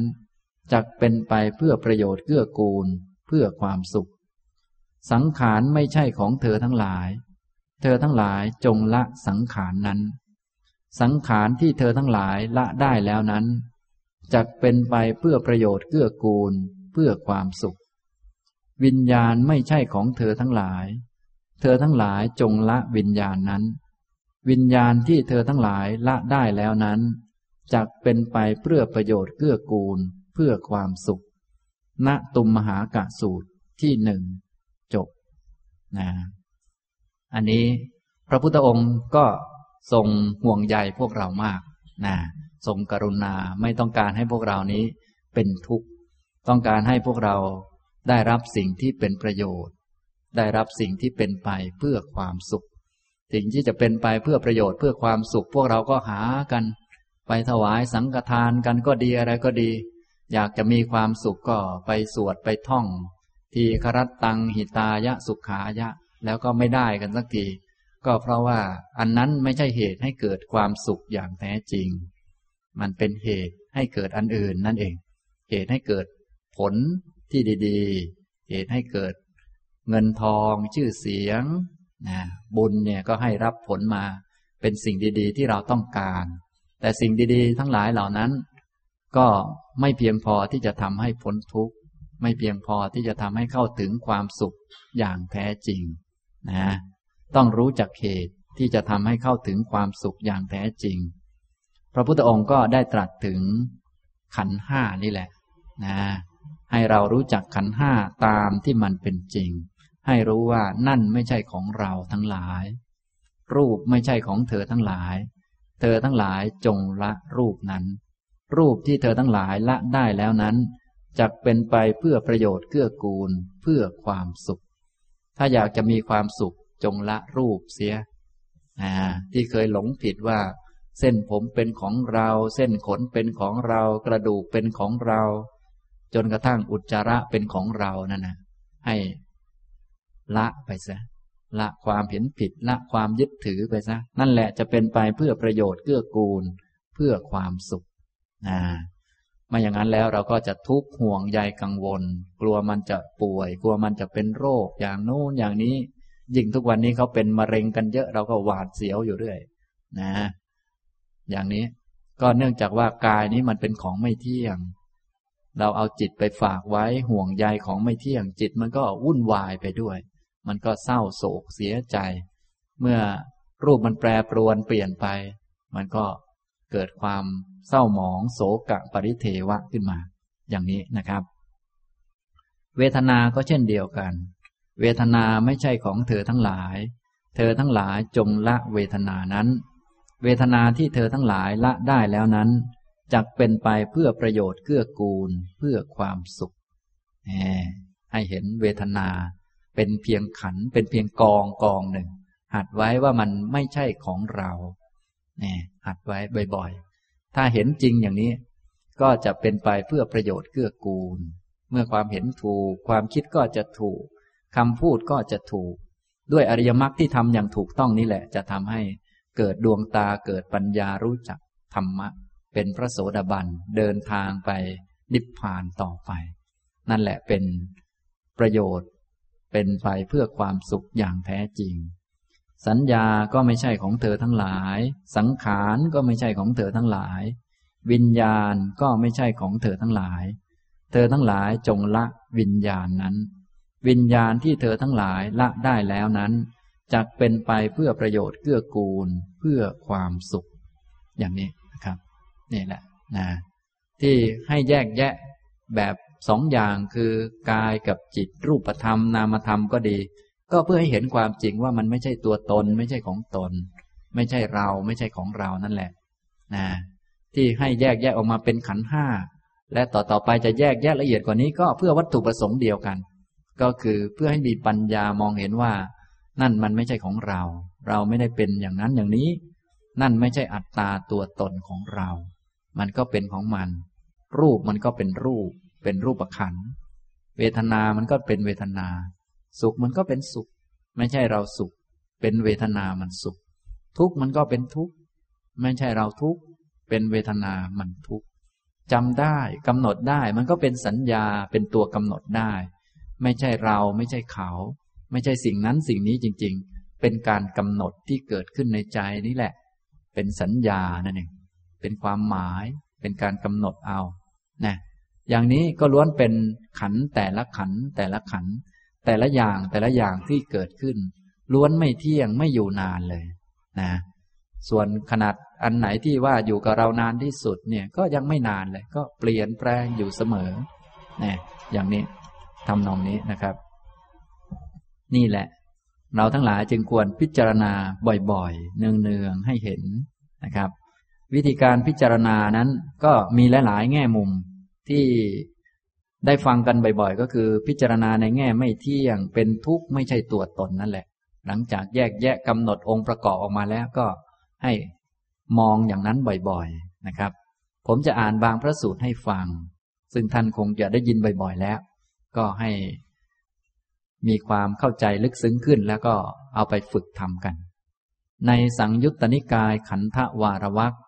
ยะทะนิจสูตร ข้อสิบห้า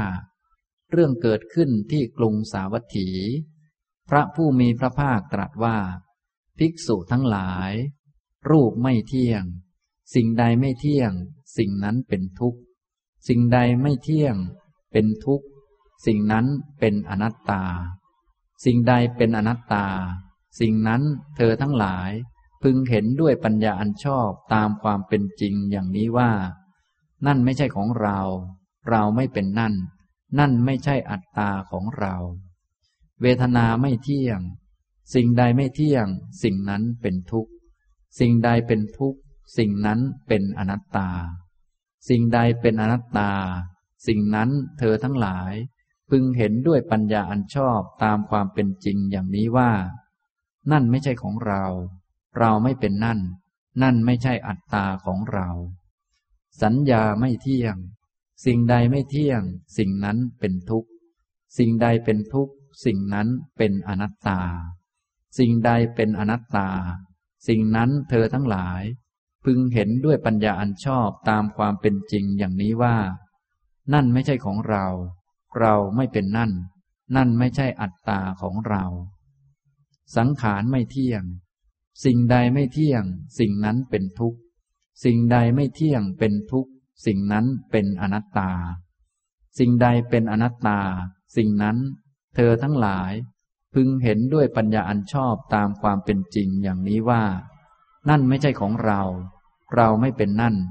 นั่นไม่ใช่อัตตาของเราวิญญาณไม่เที่ยง สิ่งใดไม่เที่ยง สิ่งนั้นเป็นทุกข์ สิ่งใดเป็นทุกข์ สิ่งนั้นเป็นอนัตตา สิ่งใดเป็นอนัตตา สิ่งนั้นเธอทั้งหลาย พึงเห็นด้วยปัญญาอันชอบตามความเป็นจริงอย่างนี้ว่า นั่นไม่ใช่ของเรา เราไม่เป็นนั่น นั่นไม่ใช่อัตตาของเรา ยะตะ นิจจสูตรที่สี่จบนะครับ นี้ท่านคงได้ฟังบ่อยๆ อย่าลืมไปฝึกพิจารณาดูนะ ก็แยกออกมาเป็นห้ากอง มีอะไรเกิดขึ้นในร่างกายจิตใจเราเนี่ย มองเข้ามาปุ๊บก็อันนี้กองที่หนึ่งใส่เข้าไป อันนี้กองที่สองกองที่สามกองที่สี่กองที่ห้าหัดอยู่เสมอกำหนดอยู่เสมอ พอหัดอยู่เสมออย่างนี้แล้วก็ ไอกองรูปนะ่ะ เที่ยงหรือไม่เที่ยงล่ะ ไม่เที่ยงนะเป็นทุกข์ สิ่งใดไม่เที่ยงเป็นทุกสิ่งนั้น เป็นอนัตตาไม่มีตัวไม่มีตนเนี่ยก็เห็นบ่อยๆ พึงเห็นด้วยปัญญาอันชอบตามความเป็นจริง เพราะความจริงมันเป็นของไม่เที่ยง เราต้องเห็นตามที่มันเป็น มันจึงจะถูกต้องนะตอนนี้เรายังเห็นไม่ถูกต้อง ของไม่เที่ยงไปเห็นว่ามันเป็นตัวตนอย่างนี้ปัญญามันไม่ถูก มันไม่ตรงมันไม่ชอบ ก็ของมันไม่เที่ยงต้องเห็นว่ามันไม่เที่ยง มันจึงจะชอบ จึงจะเป็นสัมมาปัญญา ของมันเป็นทุกข์ต้องเห็นว่าเป็นทุกข์เท่านั้น ถ้าไปเห็นของเป็นทุกข์มันกลายเป็นสุขไปมันก็ไม่ชอบ ไม่ถูกต้องไม่ตรง ต้องพยายามให้เห็น เป็นทุกข์อย่างไรก็ไปค้นดู แจกแจงดู มองให้ชัดนะให้เห็นตามที่มันเป็น ของที่มันไม่ใช่ของเราเป็นอนัตตาบังคับควบคุมเอาตามใจชอบใจอยากไม่ได้ มันล้วนเป็นไปตามเงื่อนไขของมันอยู่เสมอ มันล้วนแก่ไปตามวันเวลาเสมอ เนี่ย มันก็เป็นของมันอย่างเนี้ย มันก็ไม่เป็นตามใจเราที่ไหน ก็ต้องเห็นมันตามที่มันเป็นอย่างนี้ก็มันเป็นอย่างนั้นก็ให้เห็นตามที่มันเป็นนั่นแหละนะจึงจะเรียกว่ามีปัญญาอันชอบ เป็นสัมมาปัญญานะท่านจึงว่าให้เห็นด้วยปัญญาอันชอบ ตามที่มันเป็นจริง ก็ความจริงมันเป็นอย่างนั้น มันไม่เป็นอย่างอื่น ต้องเปลี่ยนความเห็นเนี่ย ให้มันตรงเท่านั้น ถ้ามันยังไม่ตรงมันก็ไม่ตรง ต้องให้ตรงเท่านั้นนะถ้าไม่ตรงก็ไม่ได้ฉะนั้นจึงต้องฝึกให้เห็นตรงให้ได้นะเนี่ยมันก็หลักการก็มีอย่างนี้ ตรงไปตรงมา ชัดเจน ฝึกดู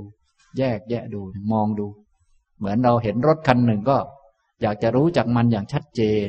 ก็แยกแยะออกมาดู อันนี้เก็บไว้กองหนึ่งน็อตเก็บไว้กองหนึ่ง เครื่องยนต์เก็บไว้กองหนึ่ง ส่วนไหนที่ประกอบด้วยยาง เก็บไว้กองหนึ่งอย่างนี้เป็นต้นนะพอแยกแยะเรียบร้อยแล้วต่อไปก็รถยนต์ก็ไม่มี ถ้าเอาหลาย ๆ กองมารวมกันเข้าคำว่ารถยนต์ก็มีขึ้น เป็นคำสมมุติเนี่ยอย่างนี้นะครับ อันนี้ก็เป็นวิธีการในการพิจารณานะสำหรับวิธีการพิจารณาให้ลึกซึ้งลงไป ก็จะอ่านพระสูตรให้ฟัง ท่านลองฟังดูและลองพิจารณาตามไปนะในสเหตุอนิจจสูตรข้อ 18 เรื่องเกิดขึ้นที่กรุงสาวัตถี พระผู้มีพระภาคตรัสว่า ภิกษุทั้งหลาย รูปไม่เที่ยง แม้เหตุปัจจัยที่ให้รูปเกิดขึ้นก็ไม่เที่ยง รูปเกิดจากสิ่งไม่เที่ยง ที่ไหนจักเที่ยงเล่า เวทนาไม่เที่ยง แม้เหตุปัจจัยที่ให้เวทนาเกิดขึ้น ก็ไม่เที่ยง เวทนาเกิดจากสิ่งที่ไม่เที่ยง ที่ไหนจักเที่ยงเล่า สัญญาไม่เที่ยง แม้เหตุปัจจัยที่ให้สัญญาเกิดขึ้นก็ไม่เที่ยง สัญญาที่เกิดจากสิ่งที่ไม่เที่ยง ที่ไหนจักเที่ยงได้เล่า สังขารไม่เที่ยง แม้เหตุปัจจัยที่ให้สังขารเกิดขึ้นก็ไม่เที่ยง สังขารเกิดจากสิ่งที่ไม่เที่ยง ที่ไหนจักเที่ยงเล่า วิญญาณไม่เที่ยง แม้เหตุปัจจัยที่ให้วิญญาณเกิดขึ้นก็ไม่เที่ยง วิญญาณเกิดจากสิ่งที่ไม่เที่ยง ที่ไหนจักเที่ยงเล่า สเหตุอนิจจสูตรที่เจ็ดจบนะเนี่ยก็รูปเนี่ยเป็นของไม่เที่ยง แม้เหตุปัจจัยที่ให้รูปเกิดขึ้นก็ไม่เที่ยง รูปที่เกิดจากสิ่งไม่เที่ยงที่ไหนจักเที่ยงเล่า ถ้าพูดเป็นคนๆเลยเนี่ย พ่อแม่ของเรายังรู้จักตาย เราเกิดจากพ่อแม่ที่รู้จักตายเนี่ย แล้วเราจักไม่ตายหรือ มันก็เห็นชัดอยู่อย่างนี้ นี่ถ้าพูดเป็นคนๆไปเลย นี่ถ้าพูดรายละเอียดลงมาเป็นย่อยๆ ลงมาอีก เส้นผมนี่มันเกิดจากปัจจัย ปัจจัยที่ทำให้มันเกิดเที่ยงหรือไม่เที่ยง ก็ปัจจัยที่ทำให้มันเกิดมันก็ไม่เที่ยงแล้ว ตัวมันจักเที่ยงได้หรือมันจะไปหาที่ไหนล่ะความเที่ยง เนี่ยเราก็พิจารณาน้อมนำเพื่อให้เกิดปัญญานะแต่ละคนเนี่ยก็พิจารณาไม่เหมือนกันได้ แต่ว่าเพื่อให้เกิดปัญญาเห็นชัดนี่แหละเห็นชัดเจนนะอย่างนี้มันมีสิ่งไหนเที่ยงบ้างเนี่ย เราก็มองดูสังเกตดู อย่างนั้นอย่างนี้ ได้นั่นได้นี่มาก็เพราะล้วนไม่เที่ยงไม่แน่ไม่นอนทั้งนั้น เนี่ยก็ให้มองให้เห็นชัด อย่างนี้นะครับ เนี่ยวิญญาณก็ไม่เที่ยง แม้ปัจจัยที่ให้วิญญาณเกิดขึ้น ก็ไม่เที่ยง วิญญาณเกิดจากสิ่งที่ไม่เที่ยงที่ไหนจากเที่ยงเล่า อย่างนี้นะครับสเหตุทุกขสูตรข้อสิบเก้าเรื่องเกิดขึ้นที่กรุงสาวัตถี พระผู้มีพระภาคตรัสว่า ภิกษุทั้งหลาย รูปเป็นทุกข์ แม้เหตุปัจจัยที่ให้รูปเกิดขึ้นก็เป็นทุกข์ รูปเกิดจากสิ่งที่เป็นทุกข์ที่ไหนจักมีสุขเล่า เวทนาเป็นทุกข์ แม้เหตุปัจจัยที่ให้เวทนาเกิดขึ้นก็เป็นทุกข์ เวทนาเกิดจากสิ่งที่เป็นทุกข์ ที่ไหนจักมีสุขเล่า สัญญาเป็นทุกข์ แม้ปัจจัยที่ให้สัญญาเกิดขึ้นก็เป็นทุกข์ สัญญาเกิดจากสิ่งที่เป็นทุกข์ ที่ไหนจักมีสุขเล่า สังขารเป็นทุกข์ แม้เหตุปัจจัยที่ให้สังขารเกิดขึ้นก็เป็นทุกข์ รูป สังขารเกิดจากสิ่งที่เป็นทุกข์ ที่ไหนจักมีสุขเล่า วิญญาณเป็นทุกข์ แม้เหตุปัจจัยที่ให้วิญญาณเกิดขึ้นก็เป็นทุกข์ วิญญาณเกิดจากสิ่งที่เป็นทุกข์ ที่ไหนจักมีสุขเล่าสเหตุทุกขสูตรที่แปดจบนะ อันนี้เป็นวิธีพิจารณาให้ลึกซึ้งลงไป เพราะว่าถ้าพิจารณาว่าไม่เที่ยงเป็นทุกข์ไม่ใช่ตัวตน บางท่านอาจจะยังมองไม่เห็นชัด ก็ให้มองให้ลึกซึ้งลงไป ว่าแม้แต่เหตุปัจจัยที่ให้มันเกิดขึ้นนี้ก็ไม่เที่ยงเช่นกัน เป็นทุกข์เช่นกัน ก็หัดมองดูสังเกตดู พอสังเกตดูปัญญาก็จะค่อยๆมีขึ้น ถ้าหัดบ่อยๆทำเนืองๆเสมอๆนะ ปัญญานั้นเกิดจากการประกอบ การกระทำการฝึกการหัดนะถ้าไม่ฝึกไม่หัดปัญญาก็ไม่เกิดเช่นกัน เราก็หัดบ่อยๆ ประกอบบ่อยๆ ปัญญาก็จะค่อยๆมีขึ้น เหมือนหลายๆ ท่านมาประกอบการฟังบ่อยๆ แต่เดิมไม่เคยรู้เรื่องก็ได้รู้เรื่องขึ้น แต่เดิมเคยรู้เล็ก ๆ น้อยๆก็ได้รู้เยอะขึ้น นี่ก็เป็นการประกอบส่วนหนึ่ง ต่อไปก็ไปฝึกหัดปฏิบัติ โดยการฝึกให้มีสติสัมปชัญญะ ให้จิตตั้งมั่นเป็นสมาธิแล้วก็มากำหนดแยกแยะดูกำหนดเป็นรูปเป็นนาม เป็นกองขัน เป็นกองรูปกองเวทนากองสัญญา กองสังขารกองวิญญาณ แยกแยะดูความจริงของมัน ในแง่มันไม่เที่ยง ไม่เที่ยงอย่างไร ก็ดูสังเกตไว้ อย่างนี้นะครับสเหตุอนัตตสูตร ข้อยี่สิบเรื่องเกิดขึ้นที่กรุงสาวัตถี พระผู้มีพระภาคตรัสว่า ภิกษุทั้งหลาย รูปเป็นอนัตตา แม้เหตุปัจจัยที่ให้รูปเกิดขึ้นก็เป็นอนัตตา รูปที่เกิดจากสิ่งที่เป็นอนัตตา ที่ไหนจักมีอัตตาเล่า เวทนาเป็นอนัตตา แม้เหตุปัจจัยที่ให้เวทนาเกิดขึ้น ก็เป็นอนัตตา เวทนาที่เกิดจากสิ่งที่เป็นอนัตตา ที่ไหนจักมีอัตตาเล่า สัญญาเป็นอนัตตา แม้เหตุปัจจัยที่ให้สัญญาเกิดขึ้น ก็เป็นอนัตตา สัญญาที่เกิดจากสิ่งที่เป็นอนัตตา ที่ไหนจักมีอัตตาเล่า สังขารเป็นอนัตตา แม้เหตุปัจจัยที่ให้สังขารเกิดขึ้น ก็เป็นอนัตตา สังขารเกิดจากสิ่งที่เป็นอนัตตา ที่ไหนจักมีอัตตาเล่า วิญญาณเป็นอนัตตา แม้เหตุปัจจัยที่ให้วิญญาณเกิดขึ้น ก็เป็นอนัตตา วิญญาณเกิดจากสิ่งที่เป็นอนัตตา ที่ไหนจักมีอัตตาเล่า สเหตุอนัตตสูตรที่เก้าจบนะสิ่งต่างๆ ล้วนเกิดจากสิ่งไม่ใช่ตัวตน ล้วนเกิดจากสิ่งบังคับไม่ได้ทั้งนั้นนะล้วนเกิดจากเงื่อนไขปัจจัยต่างๆ ตัวที่เกิดจากเงื่อนไขปัจจัยต่างๆ มันจะอยู่อย่างไร้เงื่อนไขเป็นอัตตาเป็นตัวตนก็เป็นไปไม่ได้ ก็ต้องอยู่อย่างมีเงื่อนไขดำรงอยู่อย่างมีเงื่อนไข พอหมดเงื่อนไขมันก็ต้องพังลง เพราะเงื่อนไขก็เกิดจากเงื่อนไขอีก หลายๆ เงื่อนไข ล้วนอิงอาศัยอยู่ เหมือนพวกเรามานั่งอยู่นี่ได้ ก็ต้องมีเงื่อนไขหลายๆประการ พอหมดเวลาก็แยกย้ายไปทีนี้ถ้ายังแม้แต่ยังไม่หมดเวลาแต่เงื่อนไขอื่นหมด เช่นลมหายใจหมด หรืออื่นๆ อีกหลายๆประการ ก็อยู่ไม่ได้เช่นกันนี่อย่างนี้ไม่ได้มีตัวตนบังคับได้ว่า โอ้อยากจะมาก็ได้มา อยากจะไปก็ได้ไป ไม่ใช่ว่าจะไปตามอยากตามคิด มันล้วนเป็นไปตามเงื่อนไขเหตุปัจจัย แต่ทีนี้คนไม่มีความรู้ก็นึกว่าเป็นตัวตน นึกอยากไปก็ได้ไป ลืมนึกไปว่าคนอยากไปแล้วไม่ได้ไปก็มีตั้งเยอะ คนอยากมาแล้วไม่ได้มาก็มีตั้งเยอะ คนคิดว่าจะไปแล้วไม่ได้ไปก็มีเยอะแยะไปหมด แต่นึกไม่ออก นึกถึงแต่เรื่องตัวตน กลายเป็นทิฏฐิที่ใจแคบนะไม่เห็นความจริง เราต้องการเอาทิฏฐิตัวนี้แหละออกนะไม่อย่างนั้นมันก็จะคิดอยู่อย่างเดิมเนี่ย เห็นอยู่อย่างเดิม เห็นแบบแคบๆอย่างที่ตัวเองเห็นนี่แหละนะแต่ที่จริงอย่างนี้มันเห็นผิด พระพุทธองค์ต้องการให้เห็นด้วยปัญญาอันชอบนะเพราะสิ่งนั้นมันไม่เที่ยง จะเห็นว่ามันเที่ยงมันเป็นตัวตนมันก็ไม่ได้ เพราะมันไม่เที่ยงอยู่แล้ว มันก็เป็นความจริงของมัน มันเปลี่ยนไม่ได้ ต้องเปลี่ยนความเห็นให้ตรง ให้เป็นสัมมาปัญญา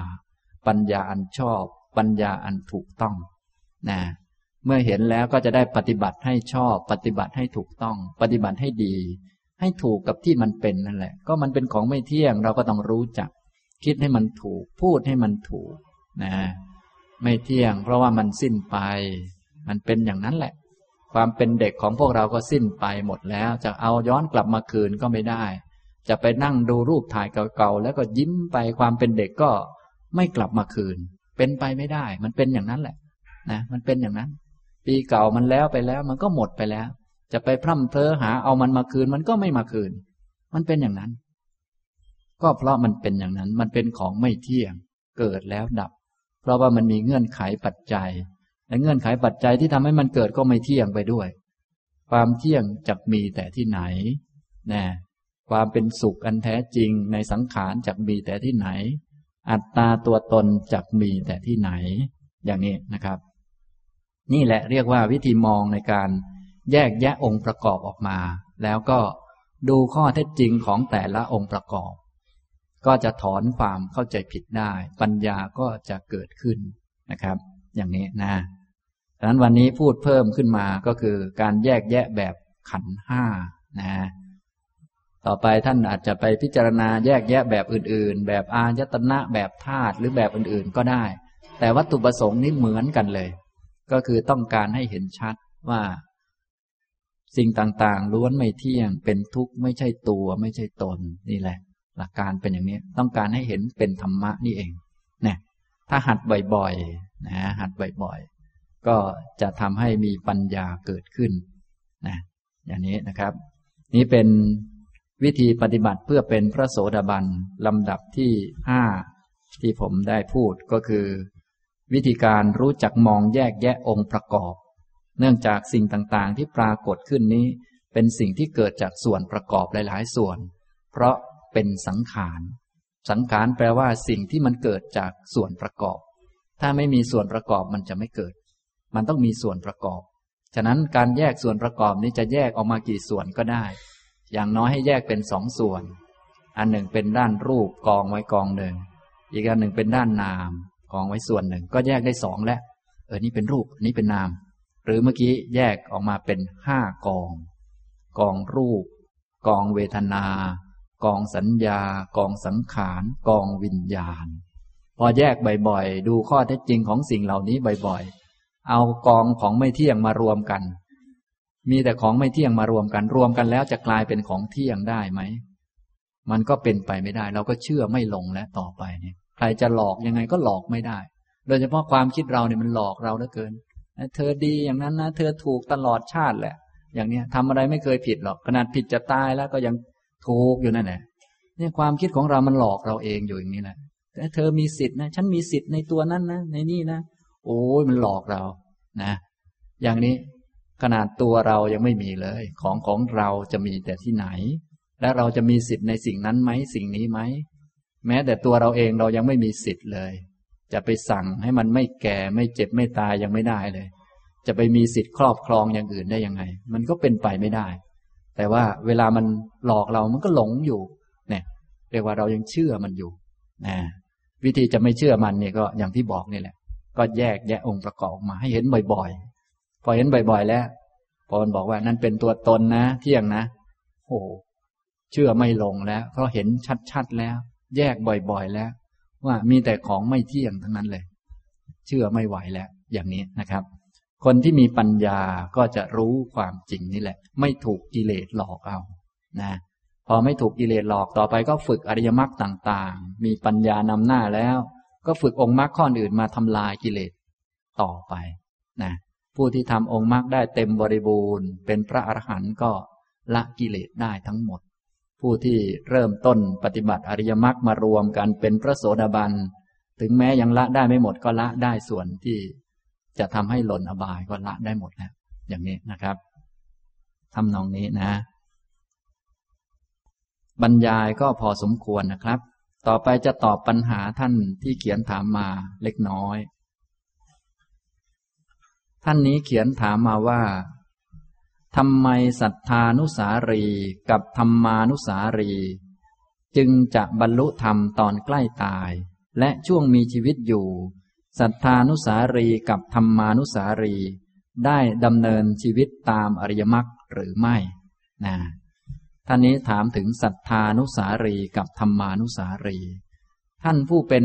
ศรัทธานุสารีกับธรรมานุสารีเนี่ยจะได้บรรลุธรรมก่อนตาย ก่อนตายอาจจะภายในวันนี้มรืนนี้ ปีนี้ปีหน้าหรือปีไหนๆก็ไม่รู้ แต่จะต้องบรรลุก่อนตายนะ ถ้าไม่บรรลุเนี่ย จะยังไม่ตายจะยืดอายุออกไปก่อนนะถึงแม้จะเจ็บป่วยอะไรต่างๆ ก็จะไม่ตาย จะยืดอายุออกไปก่อน ให้บารมีแก่กล้าก่อน ก็จะได้บรรลุภายหลังนะอันนี้เป็นอนุภาพของการปฏิบัติธรรมฉะนั้นการดำเนินชีวิตตามอริยมรรคนี่มีอนุภาพมาก สามารถยืดเวลาตายได้นะก็คือคนที่เป็นศรัทธานุสารีเป็นต้นเนี่ยคำว่าศรัทธานุสารีผมได้ขยายความไปหลายครั้งแล้ว ก็คือท่านที่ดำเนินอริยมรรคโดยอาศัยศรัทธา โดยปกติแล้วการที่จิตจะยังลงสู่อริยมรรคเนี่ยจะต้องยอมรับสัจธรรมความจริง ต้องมีปัญญาระดับหนึ่ง ที่จะยอมรับกฎไตรลักษณ์โดยผ่านการเห็นปฏิจจสมุปบาท เห็นอริยศาสัจมาก่อน อริยมรรคจึงจะประชุมกัน จะได้เป็นพระโสดาบัน ทีนี้บางคนยังไม่ถึงขั้นนี้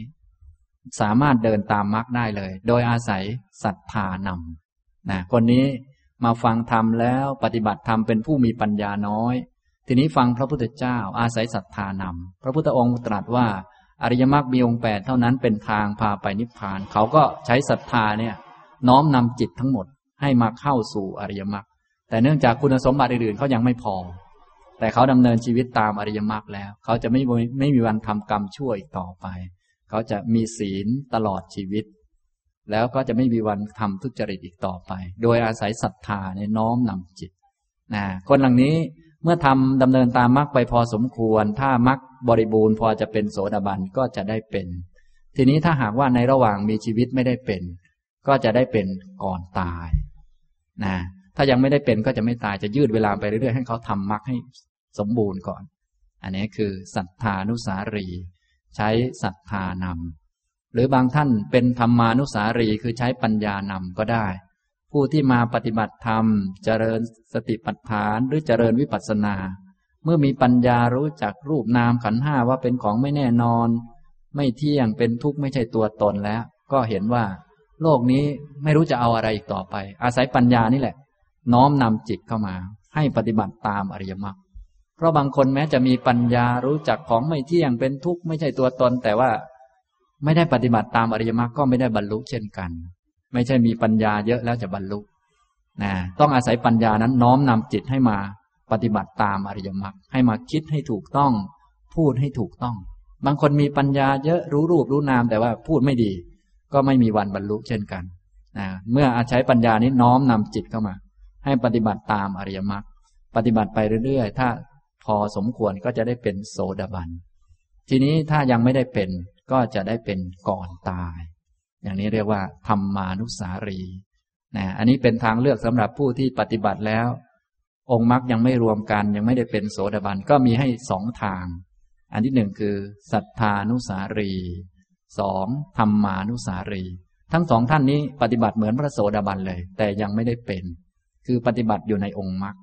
นะความเห็นก็จะคล้ายๆ โสดาบัน ความคิดก็จะคล้ายๆกัน แต่ว่ายังไม่ใช่ อย่างนี้นะครับ ซึ่งอันนี้ก็ท่านทั้งหลายก็อย่าลืมไปฝึก จิตของพวกเรานี้ฝึกยาก ถึงแม้จะเคยฟังมาว่าอริยมรรคมีองค์แปดเป็นหนทางบางท่านท่องธรรมจักได้ไม่รู้เป็นพันรอบแล้วมั้งท่องอยู่นั่นแหละท่านก็บอกแล้วบอกอีกว่าทางมันคือมัชฌิมาปฏิปทานี่นะ คืออริยมรรคมีองค์แปดนะ จะทำให้รู้อริยสัจนะ ท่องไปใจมันก็ไม่ไปสักทีพอมีเรื่องอะไรก็คิด เบียดเบียนผู้อื่นอยู่นั่นแหละ ไม่เคยคิดจะออกสักทีไม่เคยคิดเมตตาสักทีมันก็วุ่นวาย เนี่ย อย่างนี้ใจของเรานี่ฝึกยาก จึงต้องมีเทคนิคอุบายต่างๆ มีกรรมฐานในการฝึกนะครับนะแล้วก็อีกข้อหนึ่ง พระโสดาบันต้องจำเป็นต้องสมาทานศีลทุกวันหรือไม่ ไม่จำเป็นนะครับ เนื่องจากพระโสดาบันนั้นท่านมีศีลที่สูงกว่าศีลขั้นสมาทาน สมาทานศีลเนี่ยก็เป็นเจตนาที่ดี ในแง่ตั้งใจรักษาศีลนะตั้งใจสมาทานเอามาเป็นข้อปฏิบัติ ท่านใดที่ศีลไม่ครบก็อย่าลืมตั้งใจสมาทานเข้ามานะคนเราแม้จะไม่ผิดศีลแต่ถ้าไม่ตั้งใจสมาทานเอาศีลก็จะกลายเป็นคนไม่มีศีล ฉะนั้นท่านทั้งหลายต้องเห็นคุณค่าของศีล แล้วก็สมาทานคือรับเอามาใส่ตัวเอง ให้ตัวเองมีภาระก็คือจะปฏิบัติอยู่ในศีลนี้ ส่วนพระโสดาบันนั้นท่านมีศีลเหนือกว่านี้แล้ว มีอริยกันตศีล มีศีลที่เกิดจากสติสัมปชัญญะควบคุมจิตไม่ให้ออกนอกกรอบนะฉะนั้นจึงมีศีลสูงกว่านี้ จึงไม่จำเป็นต้องสมาทานนะครับ ส่วนพวกเราก็จำเป็นต้องสมาทานไว้ก่อน ฝึกให้มีสติสัมปชัญญะ และเวลาเกิดอารมณ์มีอะไรกระทบก็ต้องงดเว้นให้ได้ ฝึกงดฝึกเว้น มีศีลอีกระดับหนึ่งต่อไปก็ไปฝึกอริยมรรคให้มีเจตสิกที่เป็นศีล ฉะนั้นศีลนี่มีเยอะมีตั้งแต่สมาทานนี่เป็นขั้นพื้นสุด ต่อมาก็เป็นขั้นสำรวมระวัง นี่ก็เป็นขั้นสูงขึ้นมา ต่อมาก็เป็นขั้นเติมคุณงามความดีเข้ามาแทนที่ศีลเป็นความไม่ดี เราก็เอาของดีมาใส่แทน อันนี้ก็คือเจตสิกฝ่ายดีเข้ามาใส่ ต่อมาก็ทำองค์มรรคให้กลายเป็นศีลที่สมบูรณ์ต่อไป ฉะนั้นศีลมีหลายขั้นมากนะสมาทานก็นับว่าเป็นเบื้องต้นก็ให้ท่านทำไว้นะครับ อีกท่านหนึ่ง กราบเรียนอาจารย์สุภีทุมทอง ข้อหนึ่งพระโสดาบันยังมีความกลัวความกังวล ในสิ่งต่างๆที่มากระทบจิตใจอยู่หรือไม่ มีอยู่ แต่ว่าไม่มีอคติไปตามความกลัวนะคือมีความกลัวแต่ไม่ทำตามความกลัวนะถ้ายังเป็นปุถุชนนี่มีความกลัวและทำตามความกลัวด้วย อันนั้นเรียกว่าอคติ พระโสดาบันเนี่ยละอคติได้ แต่ยังละความกลัวไม่ได้ ละอคติได้แต่ละราคะโทสะยังไม่ได้ ส่วนปุถุชนมีครบเลย มีทั้งราคะโทสะและมีอคติด้วยพอเกิดความรักแล้วก็ทำตามความรักด้วย พูดตามความรัก พระโสดาบันมีความรักชอบคนนี้เป็นพิเศษ แต่ไม่ทำตามความรักทำตามเหตุปัจจัยทำตามกรรมนะพวกเรานี่พอเกลียดคนนี้ก็จะพูดอีกแบบหนึ่ง อันนี้มีทั้งความเกลียดด้วย มีทั้งโทสาคติด้วย พระโสดาบันอาจจะไม่ชอบคนนี้บ้าง แต่ว่าจะไม่พูดตามอคตินะอย่างนี้ สรุปว่าพระโสดาบันยังมีความกลัว แต่ว่าไม่ทำตามความกลัวอ่าอย่างนี้คือไม่มีอคตินั่นเอง มีพยะมีความกลัว มีโทสะกลัวนั่นกลัวนี่ได้บ้าง แต่น้อยลงมากนะไม่กลัวแบบลมๆแรงๆอย่างพวกเรา พวกเรานี่บางทีกลัวผีอย่างนี้ อันนี้ลมๆแรงๆมาก ไม่รู้อยู่ไหนก็ไม่รู้ กลัวผี พอกลัวผีบางคนยังมีอคติไปทำตามกลัวผีอีกต้องเปิดไฟนอนอะไรก็ไม่รู้โอ้เปลืองข้าวไฟอีกอะไรอีกต้องหาเพื่อนมานอนอีกต้องหาหลวงพ่อมาช่วยอีก โอ้โหบางทีต้องสวดมนต์ทั้งหลายบทเพื่อว่าไล่ผีอีกอะไรอีกเนี่ย มีทั้งความกลัวด้วย มีทั้งอคติที่เกิดจากความกลัวด้วย อันนี้ยังห่างชั้นจากโสดาบันมากเหลือเกินนะฉะนั้นต้องไปฝึกให้ละอคติก่อน กลัวได้แต่อย่าไปทำตามความกลัว ให้สอนตัวเองว่า มันยังไงกันแน่เนี่ย เราจะไม่เป็นผีหรือเขาเป็นผีก็ไม่เห็นเป็นไรเนี่ยก็เป็นเพื่อนเกิดแก่เจ็บตาย เขาเป็นผีก่อนก็ยกให้เป็นพี่ผีนะ เราเป็นผีทีหลังตายทีหลังก็เป็นน้องผี พี่เขาก็คงจะดูแลน้องหรอกเขาคงไม่ว่าอะไรหรอก พี่ที่ไหนจะมาหักคอน้องเราก็ต้องพิจารณาดูมีปัญญา แต่บางคนไม่อย่างนั้นนะพอกลัวขึ้นมาก็โอ้หลวงพ่อไหนก็ไม่รู้เอานิมนต์มาเพียบเลย อันนี้ก็ห่างไกลโสดาบันมากเหลือเกินอย่างนี้ เพราะไปทำตามอคติอยู่นะครับ อย่างนี้นะ บางคนก็กลัวเสียงหมอดูทักแค่หมอดูทักก็ขนหัวลุกแล้วนะอย่างนี้เอาแล้ว พอคนหัวลุกก็ยังไปทำตามเขาอีก อันนี้ก็ยิ่งหนักไปใหญ่ นะจริงๆมันไม่ถูกตั้งแต่ต้นแล้วนะก็คือจริง ๆ มันไม่มีตัวไม่มีตนอะไร ถ้ากลัวเกิดขึ้นก็ต้องกำหนดรู้ ความกลัวนี้เป็นกองไหน เป็นกองสังขารก็ยกไว้กองหนึ่งมันจะมีอะไร มันเป็นของไม่เที่ยงทั้งนั้นแหละ แต่นี่อะไร โอ้โห หลงไปเลยบางคนเนี่ยนะ อย่างนี้นะครับ ข้อที่สองทำไมวิบากกรรมที่ได้รับจึงอยู่กับหนูนาน ต้องทำอย่างไร แก้ไขตรงไหนคะ ที่จะทำให้วิบากกรรมได้ที่ได้รับผ่านพ้นไป วิบากกรรมนี้มันไม่ได้อยู่นานหรือไม่นานนะครับ มันอยู่ตามที่มันอยู่นั่นแหละ มันอยู่ตามเงื่อนไขตามเหตุปัจจัยของมัน นะ อย่างนี้ ที่เรารู้สึกว่ามันนานเพราะอยากให้มันไปไวๆนะที่มันเป็นอย่างนั้นเป็นตามอุปทานของเรา เหมือนเรามีชีวิตอยู่เนี่ยนะจริง ๆ อยู่นานกว่าวิบากกรรมนะสมมุติเราเป็นทุกข์ขึ้นมาเนี่ยนะเราทุกข์ทั้งชีวิตไหมไม่นะอาจจะทุกข์สองสามปีสี่ปีห้าปีเท่านั้นเอง แต่บางคนขนาดอยู่แปดสิบปีบอกว่าโอ้ดิฉันไม่ได้อยู่นานเลยครับแป๊บเดียวตายแล้วค่ะเนี่ยเห็นไหมมันอยู่ที่ความยึดของคน แต่สิ่งต่างๆ สุขทุกข์วิบากต่างๆ มันก็มาตามเงื่อนไขตามเหตุตามปัจจัย พอหมดเหตุมันก็ดับไป วิธีที่จะลดได้ไวก็คือยอมรับเสีย แล้วมันก็จะไม่สร้างวิบากอันใหม่ เหมือนเราเป็นคนทำผิดก็ติดคุกซะให้เรียบร้อย พอติดคุกเรียบร้อยก็ทำตัวนิสัยให้ดีในคุกนั่นแหละอาจจะโดนปล่อยไวขึ้น หรืออะไรก็ตามใจชอบเถอะ แต่ให้ยอมรับ พอยอมรับแล้วก็อย่าไปผิดศีล อย่าไปทำทุจริต ให้มีปัญญามีธรรมะทำคุณงามความดีเข้าไป เหมือนคนติดคุกอะถ้าเป็นนักโทษที่ดีเขาก็ปล่อยง่าย ส่วนเขาจะปล่อยไม่ปล่อยเรื่องของเขา แต่เราเนี่ยให้ทำแบบนี้ฉะนั้นโอกาสที่จะหมดวัยก็คือ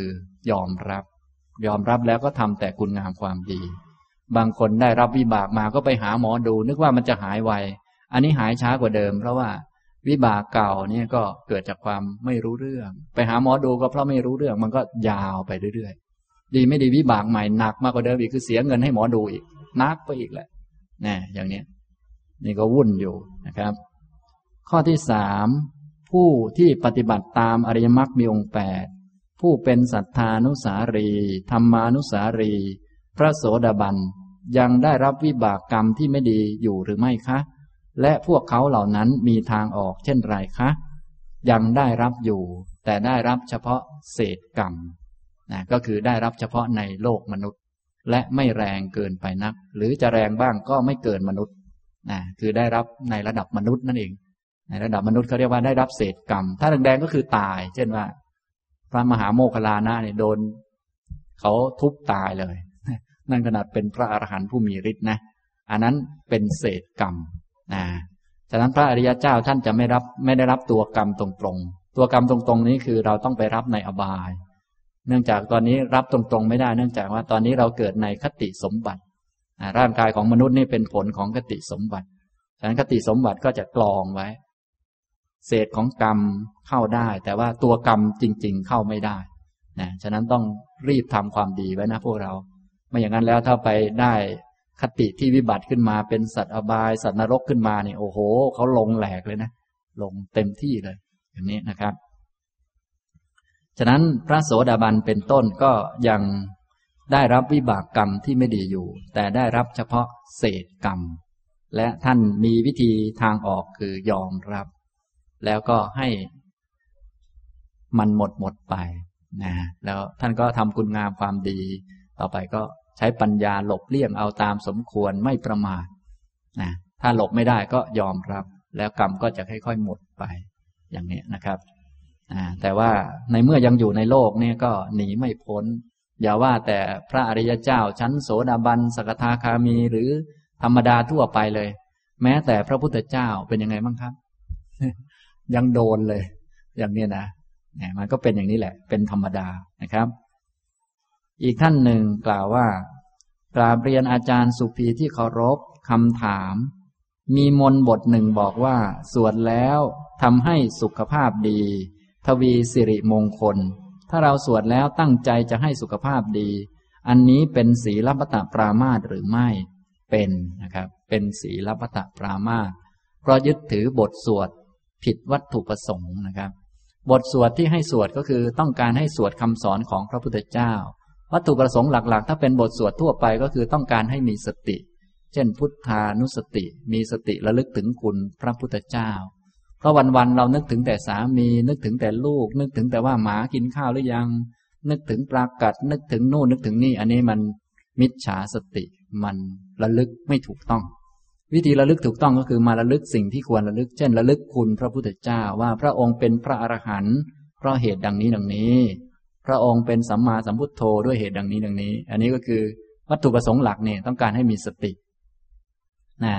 ถ้ามีสติต่อเนื่องกันก็ทำให้จิตตั้งมั่นเป็นสมาธิไม่มีนิวรณ์แต่วัตถุประสงค์ที่สูงขึ้นไปก็คือต้องการให้มีปัญญา ต้องการให้เข้าใจชัดตามบทที่สวดนั่นแหละ เช่นสวดว่ารูปังอนิจจัง ก็ต้องการให้รู้จักรูปว่าเป็นสักแต่ว่ารูป และรูปนั้นไม่เที่ยงต้องการให้เห็นอย่างนั้นชัดๆเนี่ยอย่างนี้นะครับ ฉะนั้นบทสวดต่างๆนี่หลักๆก็คือต้องการให้มีสติสมาธิและปัญญา ไม่ใช่เพื่อให้มีสุขภาพดี ให้นู่นให้นี่อะไรต่างๆ ถ้าจะมีบ้างอันนั้นก็เป็นเพียงส่วนประกอบเสริมหรือเป็นว่าเราเรียกกันปัจจุบันว่าเป็นผลพลอยได้นะบางท่านบอกว่า เอ้ยไปปฏิบัติตามแล้วหน้าตาดูหนุ่มขึ้นนะสวยขึ้นแน่อันนั้นก็ให้รู้ว่าเป็นเพียงผลพลอยได้ของการที่โกรธน้อยลงหรือเครียดน้อยลงมันก็มีผลพลอยได้อย่างนั้น แต่ว่าผู้ปฏิบัติจะต้องไม่คิดในแง่แหมอยากสวยเนาะไปนั่งกับเขาหน่อย อย่างเนี้ยโอ้โหอย่างนี้ก็หลงไปไกลมากเลยนะอย่างนี้นะครับ ฉะนั้นบทสวดก็มีวัตถุประสงค์หลัก ๆ คือให้มีสติสมาธิและปัญญา ถ้าไปสวดด้วยวัตถุประสงค์อื่นก็เป็นศีลพัตปรามาสนะเป็นการยึดถือข้อปฏิบัติต่างๆ โดยผิดวัตถุประสงค์นะครับ เอาละตอบปัญหาก็พอสมควรนะครับ ต่อไปให้ เราทั้งหลายได้ฝึกสติร่วมกันเล็กน้อยนะครับ ให้ทุกท่านตั้งใจ ยืดกายให้ตรงนะนั่งตัวตรง ยืดกายให้ตรงนะทำความรู้สึกตัวว่ากายกำลังนั่งอยู่ทำความรู้สึกว่ากายกำลังนั่ง จิตรับรู้มีสติผูกจิตไว้กับกาย กายกำลังนั่งอยู่ ให้ส่งความรู้สึกไปที่หัว ไล่ลงมาที่คอ คอตรงไหม ถ้าไม่ตรงก็ตั้งให้ตรง กายตั้งอยู่อย่างนี้ให้รู้ ไล่มาที่หลัง ให้รับรู้ ตรงไหม ถ้าไม่ตรงให้ยืดให้ตรง ไล่มาที่สะเอว ไล่มาที่ก้นที่สัมผัสอยู่กับเก้าอี้มีความรู้สึกอยู่ กายนั่งอยู่ ท่านี้ท่านี้ ต่อมาไล่มาที่ ขาไล่ไปที่น่อง จนกระทั่ง ฝ่าเท้าที่เหยียบอยู่กับพื้น อย่างนี้เรียกว่า รู้ว่ากายนั่งอยู่ในท่านี้ท่านี้ กายเป็นผู้นั่งไม่ใช่คนนั่ง เป็นกองกองหนึ่งเรียกว่ากองรูป ส่วนจิตเป็นตัวรู้อ่าต่อไปก็ให้ฝึกรู้กายบ่อยๆนะเทคนิคง่ายๆก็คือให้ฝึก สังเกตกายของตัวเองที่ทำโน่นทำนี่นะครับเอาละต่อไปให้ทุกท่านเอียงตัวไปด้านซ้าย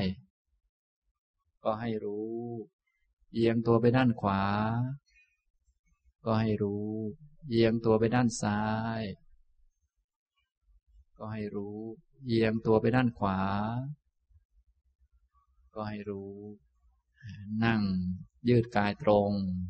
ก็ให้รู้ ให้รู้อะไร รู้กายที่เอียงไปเอียงมา ตัวรู้ก็คือจิตนั่นเอง กายมันไม่รู้จิตเป็นคนรู้นะต่อไปให้ตั้งความรู้ไว้ที่โพรงจมูก ตั้งความรู้ไว้ที่โพรงจมูกตอนปลายปลายหรือปลายจมูก สังเกตลมหายใจเข้าออก หน้าอกกระเพื่อมขึ้นหรือแฟบลงให้รับรู้ กายนั่งอยู่ ในท่านี้ท่านี้ให้รู้ ลมหายใจเข้า และออกก็ให้รู้นะอย่างนี้เป็นวิธีฝึกสติให้รู้กายนะครับ เอาละสมควรแก่เวลาแล้วนะครับ อนุโมทนาทุกท่านครับ